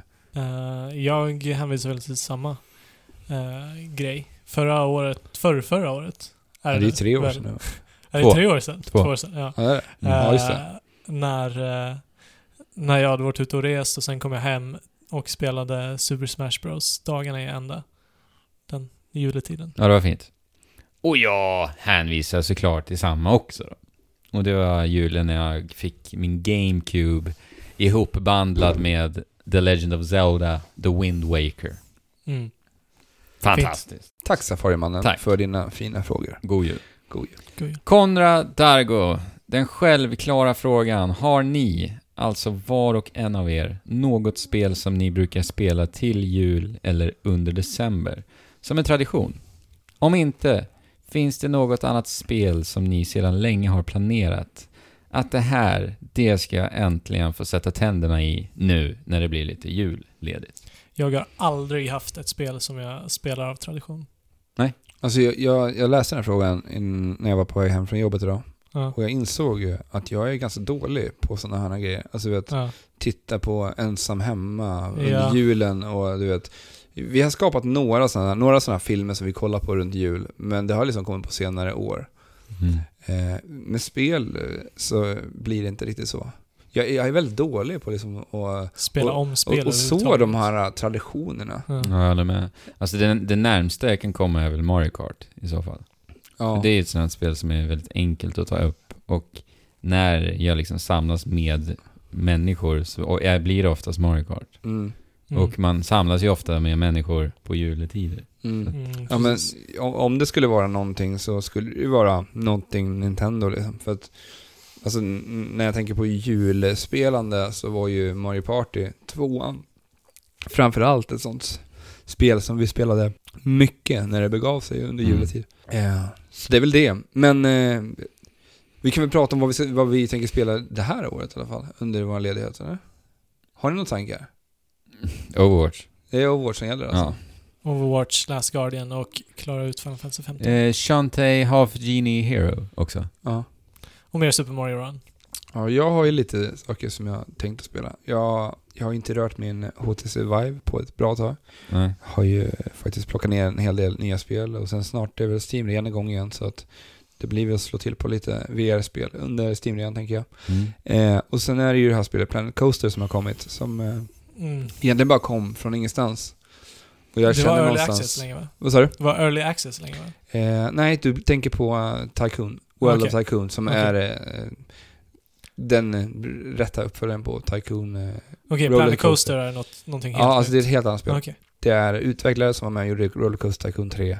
World of Tycoon är det gamla teamet som gjorde fortsättandes, eller efterföljande spel i Okej. Rollercoaster Tycoon-serien.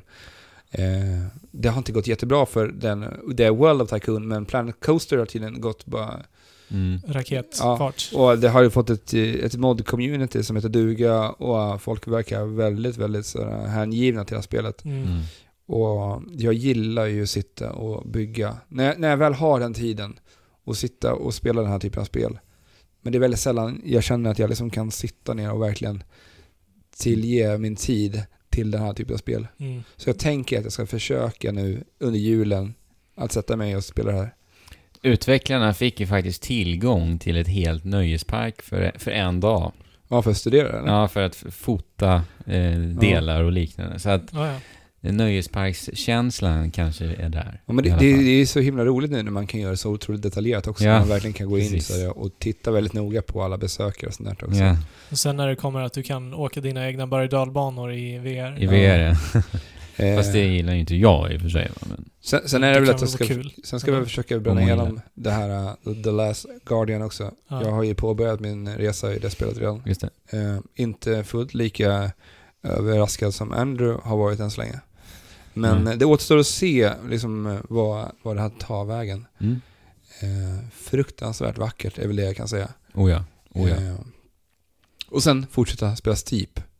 Vill du inte vara med på lite Overwatch Ja, men det kan jag vara också. Ja. Men eh, som sagt, det, det är ju, Fullspäckat julschema. det är ju liksom bara en, eh, det är ju bara en vecka.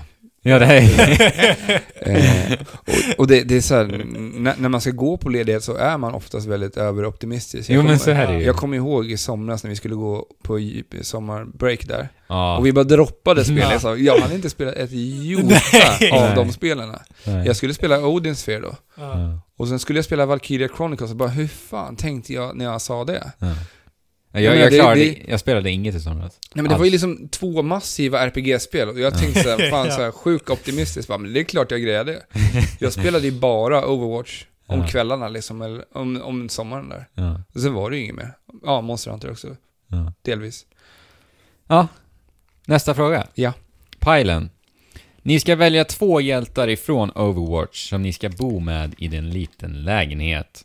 Ni har era egna rum, men det är som sagt väldigt litet.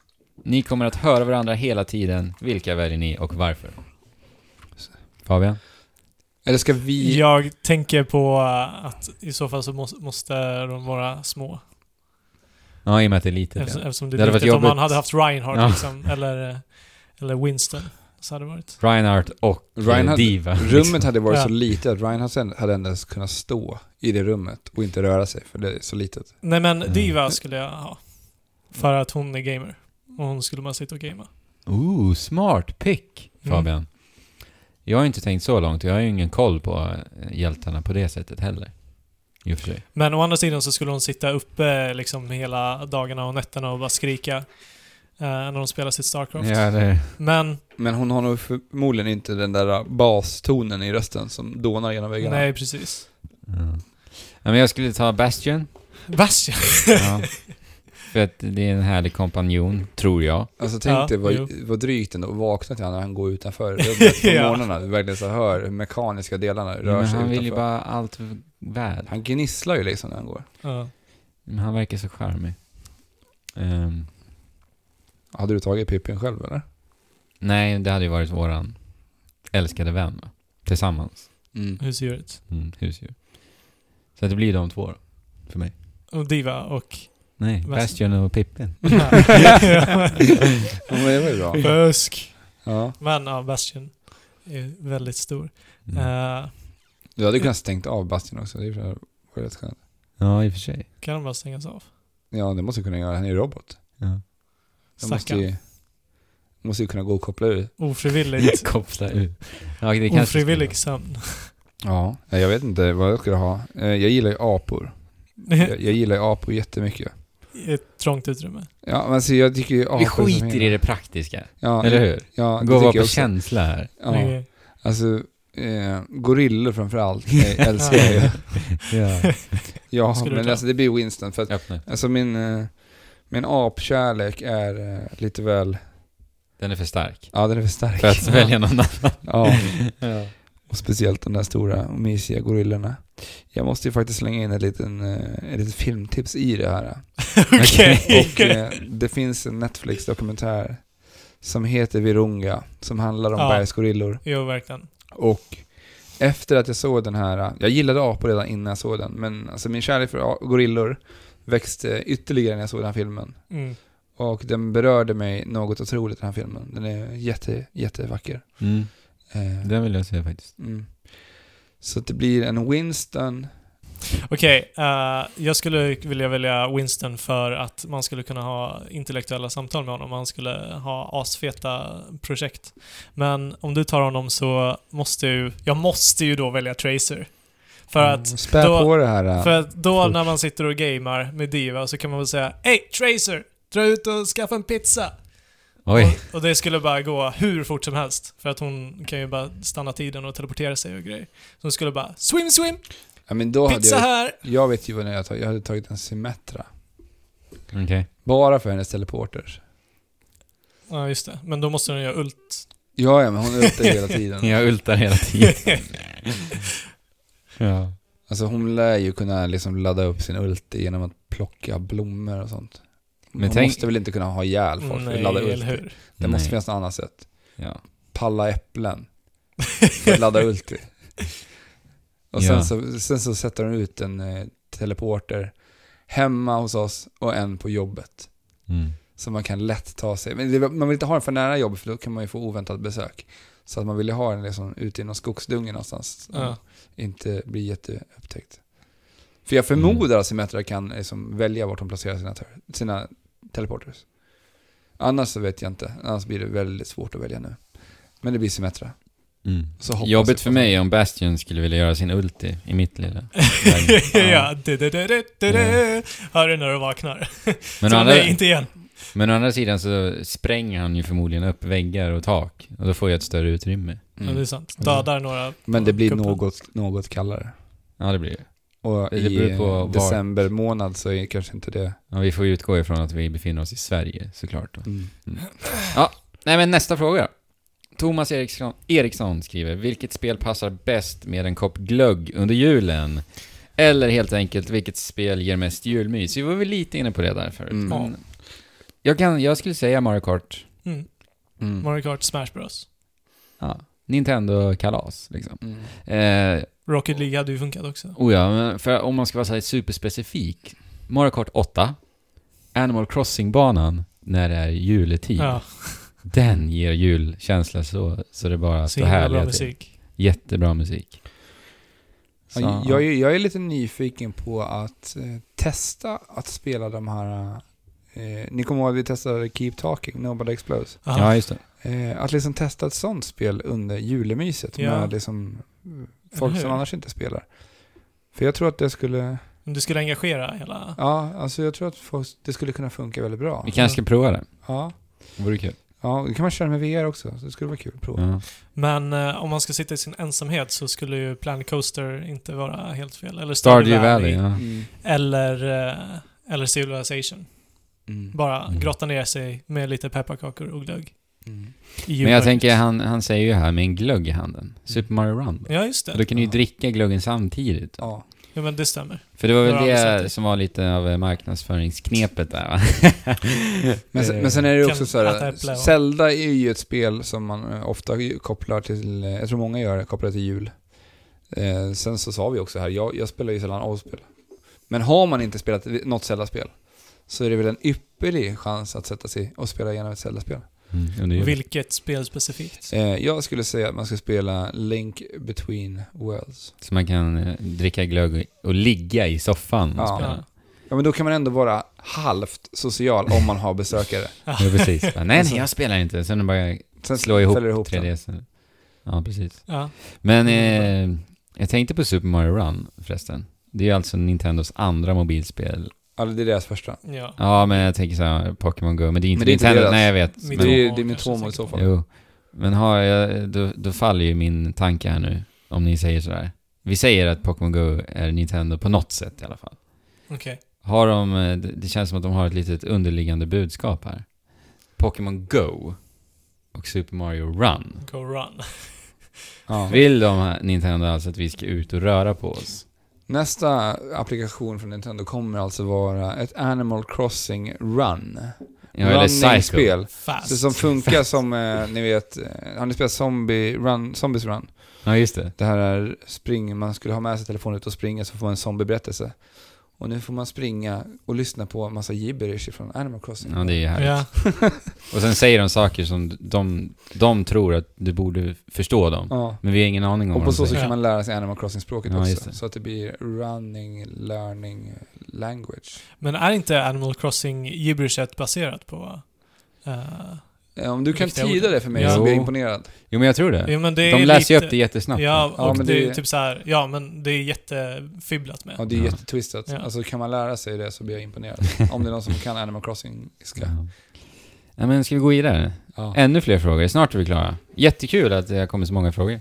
Superkul. Victor Elius, hej! Det talas väldigt mycket om det fantastiska spelåret 2016. Men när jag tittar på AAA-spelen så levde Call of Duty, Dishonored 2, Battlefield 1, The Last Guardian, Final Fantasy 15, Uncharted 4, Watch Dogs 2, Mafia 3 med flera inte upp till sina förväntningar? Frågetecken. Tankar? Roligast i år har varit Doom, Setsuna, I am Setsuna antar jag. Mm. Titanfall 2 och dessa spelen har gemensamt att, att det går back to basics.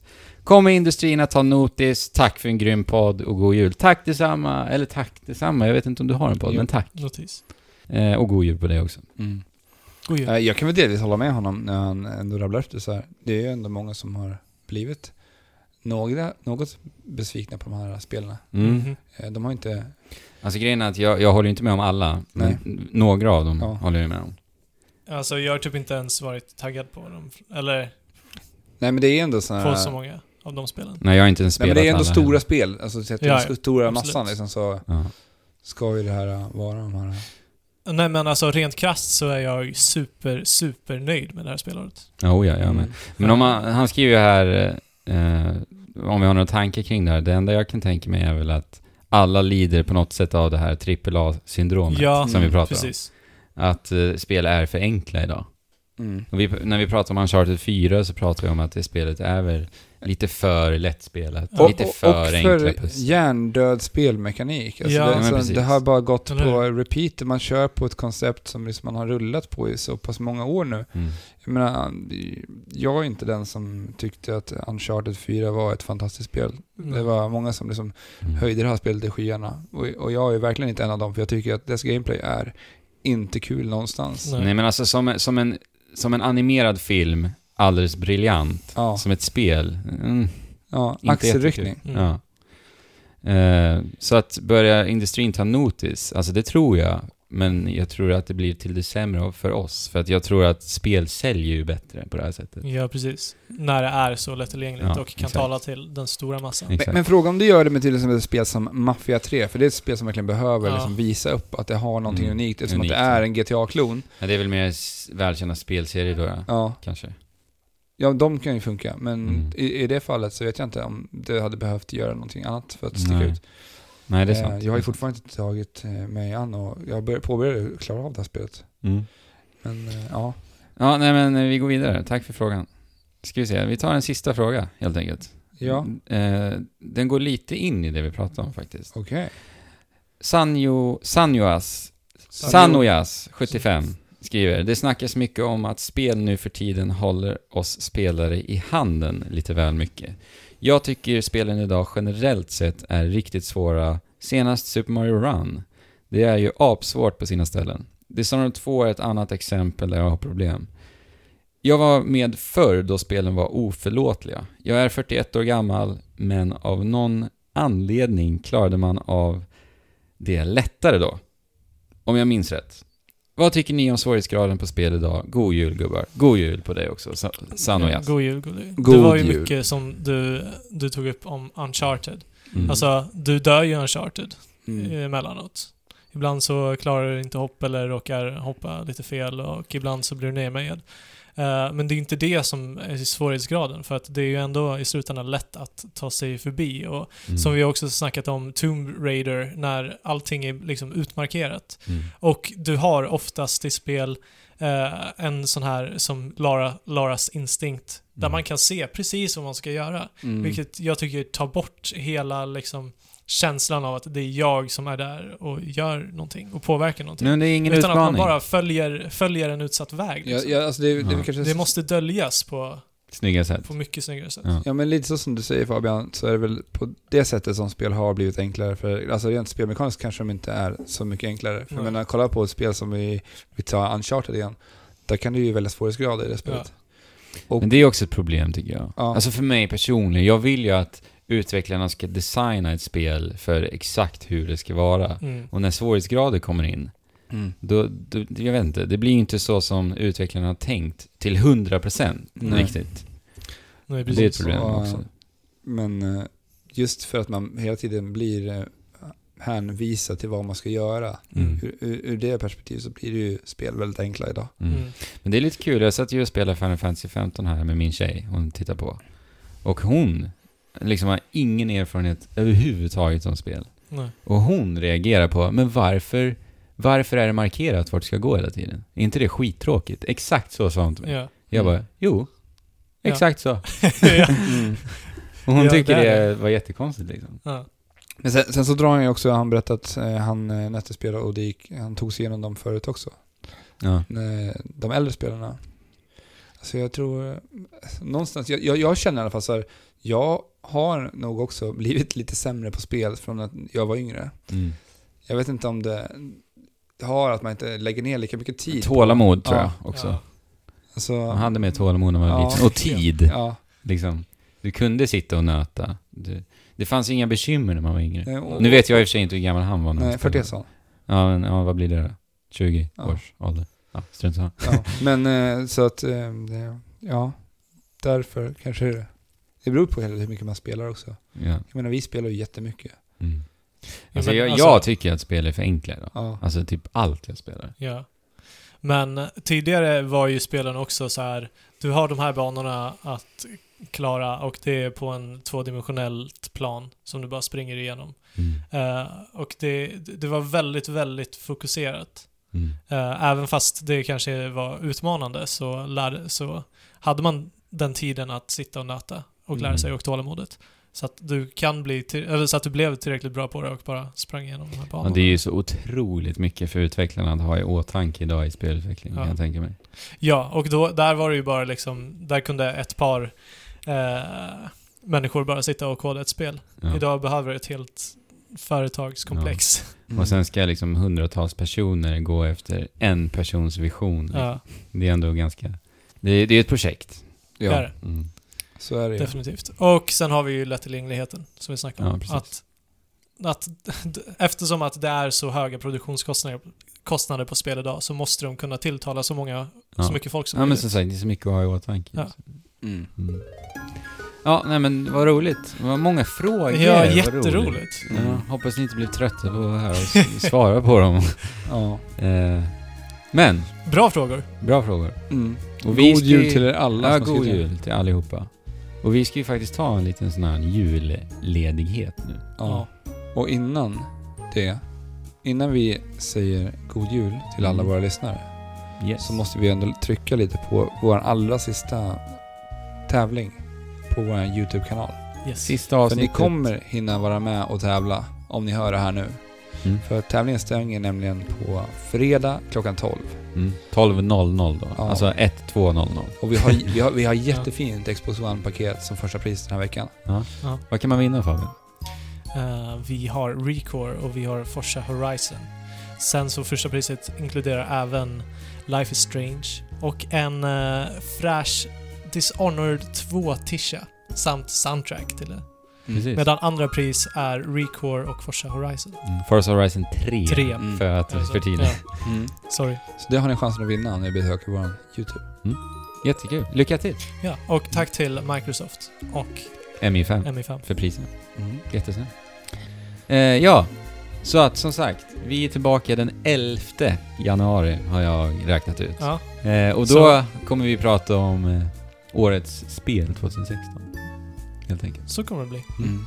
Nej, alltså jag tänkte bara på Så- att vi skulle kunna ha en liten julmelodi. Istället för våran outro-jingel när vi avslutar avsnittet, Mhm. sätta in en liten julig melodi. Eller att vi lägger på det liksom när vi pratar ut. Okej. Mm. Skulle vara trevligt. Ja, den kan, ha, Ja. den kan ha gått ett tag Ja, nu. den kan ha Ja. gått ett tag. För Ja. att liksom sätta in en sån här mys julkänsla. Sen så avslutas avsnittet till att vi säger hej då, Och gå. julen, musiken rullar. Ja. Och sen fortsätter den rulla ett tag också. Ja. Ja. Men eh, jag vill säga tack till alla som har eh, lyssnat. Det har varit Ja. jättekul att fortsätta driva det här projektet. Ja, verkligen. Och jag är eh, mer än motiverad att Ja. fortsätta driva det här ja. projektet. Tack till För alla er, som har skrivit. För oss, Ja. för allihopa. ja, verkligen. Tack till alla som trycker på play på er podcast-applikation Ja. och alla som skriver och alltihopa. Eh, för det här är ju som sagt sista avsnittet i år. Ja. Så vi är tillbaka nästa år. Mm. Mm. Så vill eh, jag önska er alla en riktigt trevlig julledighet. Mm. En god jul. Och spela på. Och vi måste så tänka på de här stackarna som faktiskt måste jobba på jul också. Ja, Vi tänker jag, på er också. Ja. Jag är bland dem. De kanske har sparat det här avsnittet då, tills Ja. när de jobbar. Ja. I så fall så hoppas vi nu då att den här jobbsessionen du har haft har varit lite trevligare nu. ja, precis. Men eh, vart kan man nå oss? Man kan nå oss på trekraften.net. Det kan vara bra att säga också. Ja. Så vill ni eh, kontakta oss på, på ett eller annat sätt så finns vi där. Kontakt Ja. finns en flik. Så glömmer ni bort hur ni hittar till YouTube-kanalen så kan ni gå in där. För där Ja. länkar vi också till vår eh, YouTube och till vår Discord-kanal och till alla andra länkar på sociala medier och. Jajamän. allt därtill. Så, vad händer nu? Jo, God jul. Tack Gott för i år, alla som har lyssnat. All kärlek ifrån oss till Trekraften. all kärlek. Tack så otroligt mycket. Spela på, spela så att fingrarna börjar blöda under julledigheten. Nej, kanske inte så mycket. Mofsa mat och njut. ja. ja. Hoppas ni får många hårda paket under granen. ja. Mm. Och med det säger vi God jul. jul. Och, och gott, gott nytt år. Ho, ho, hålla ho!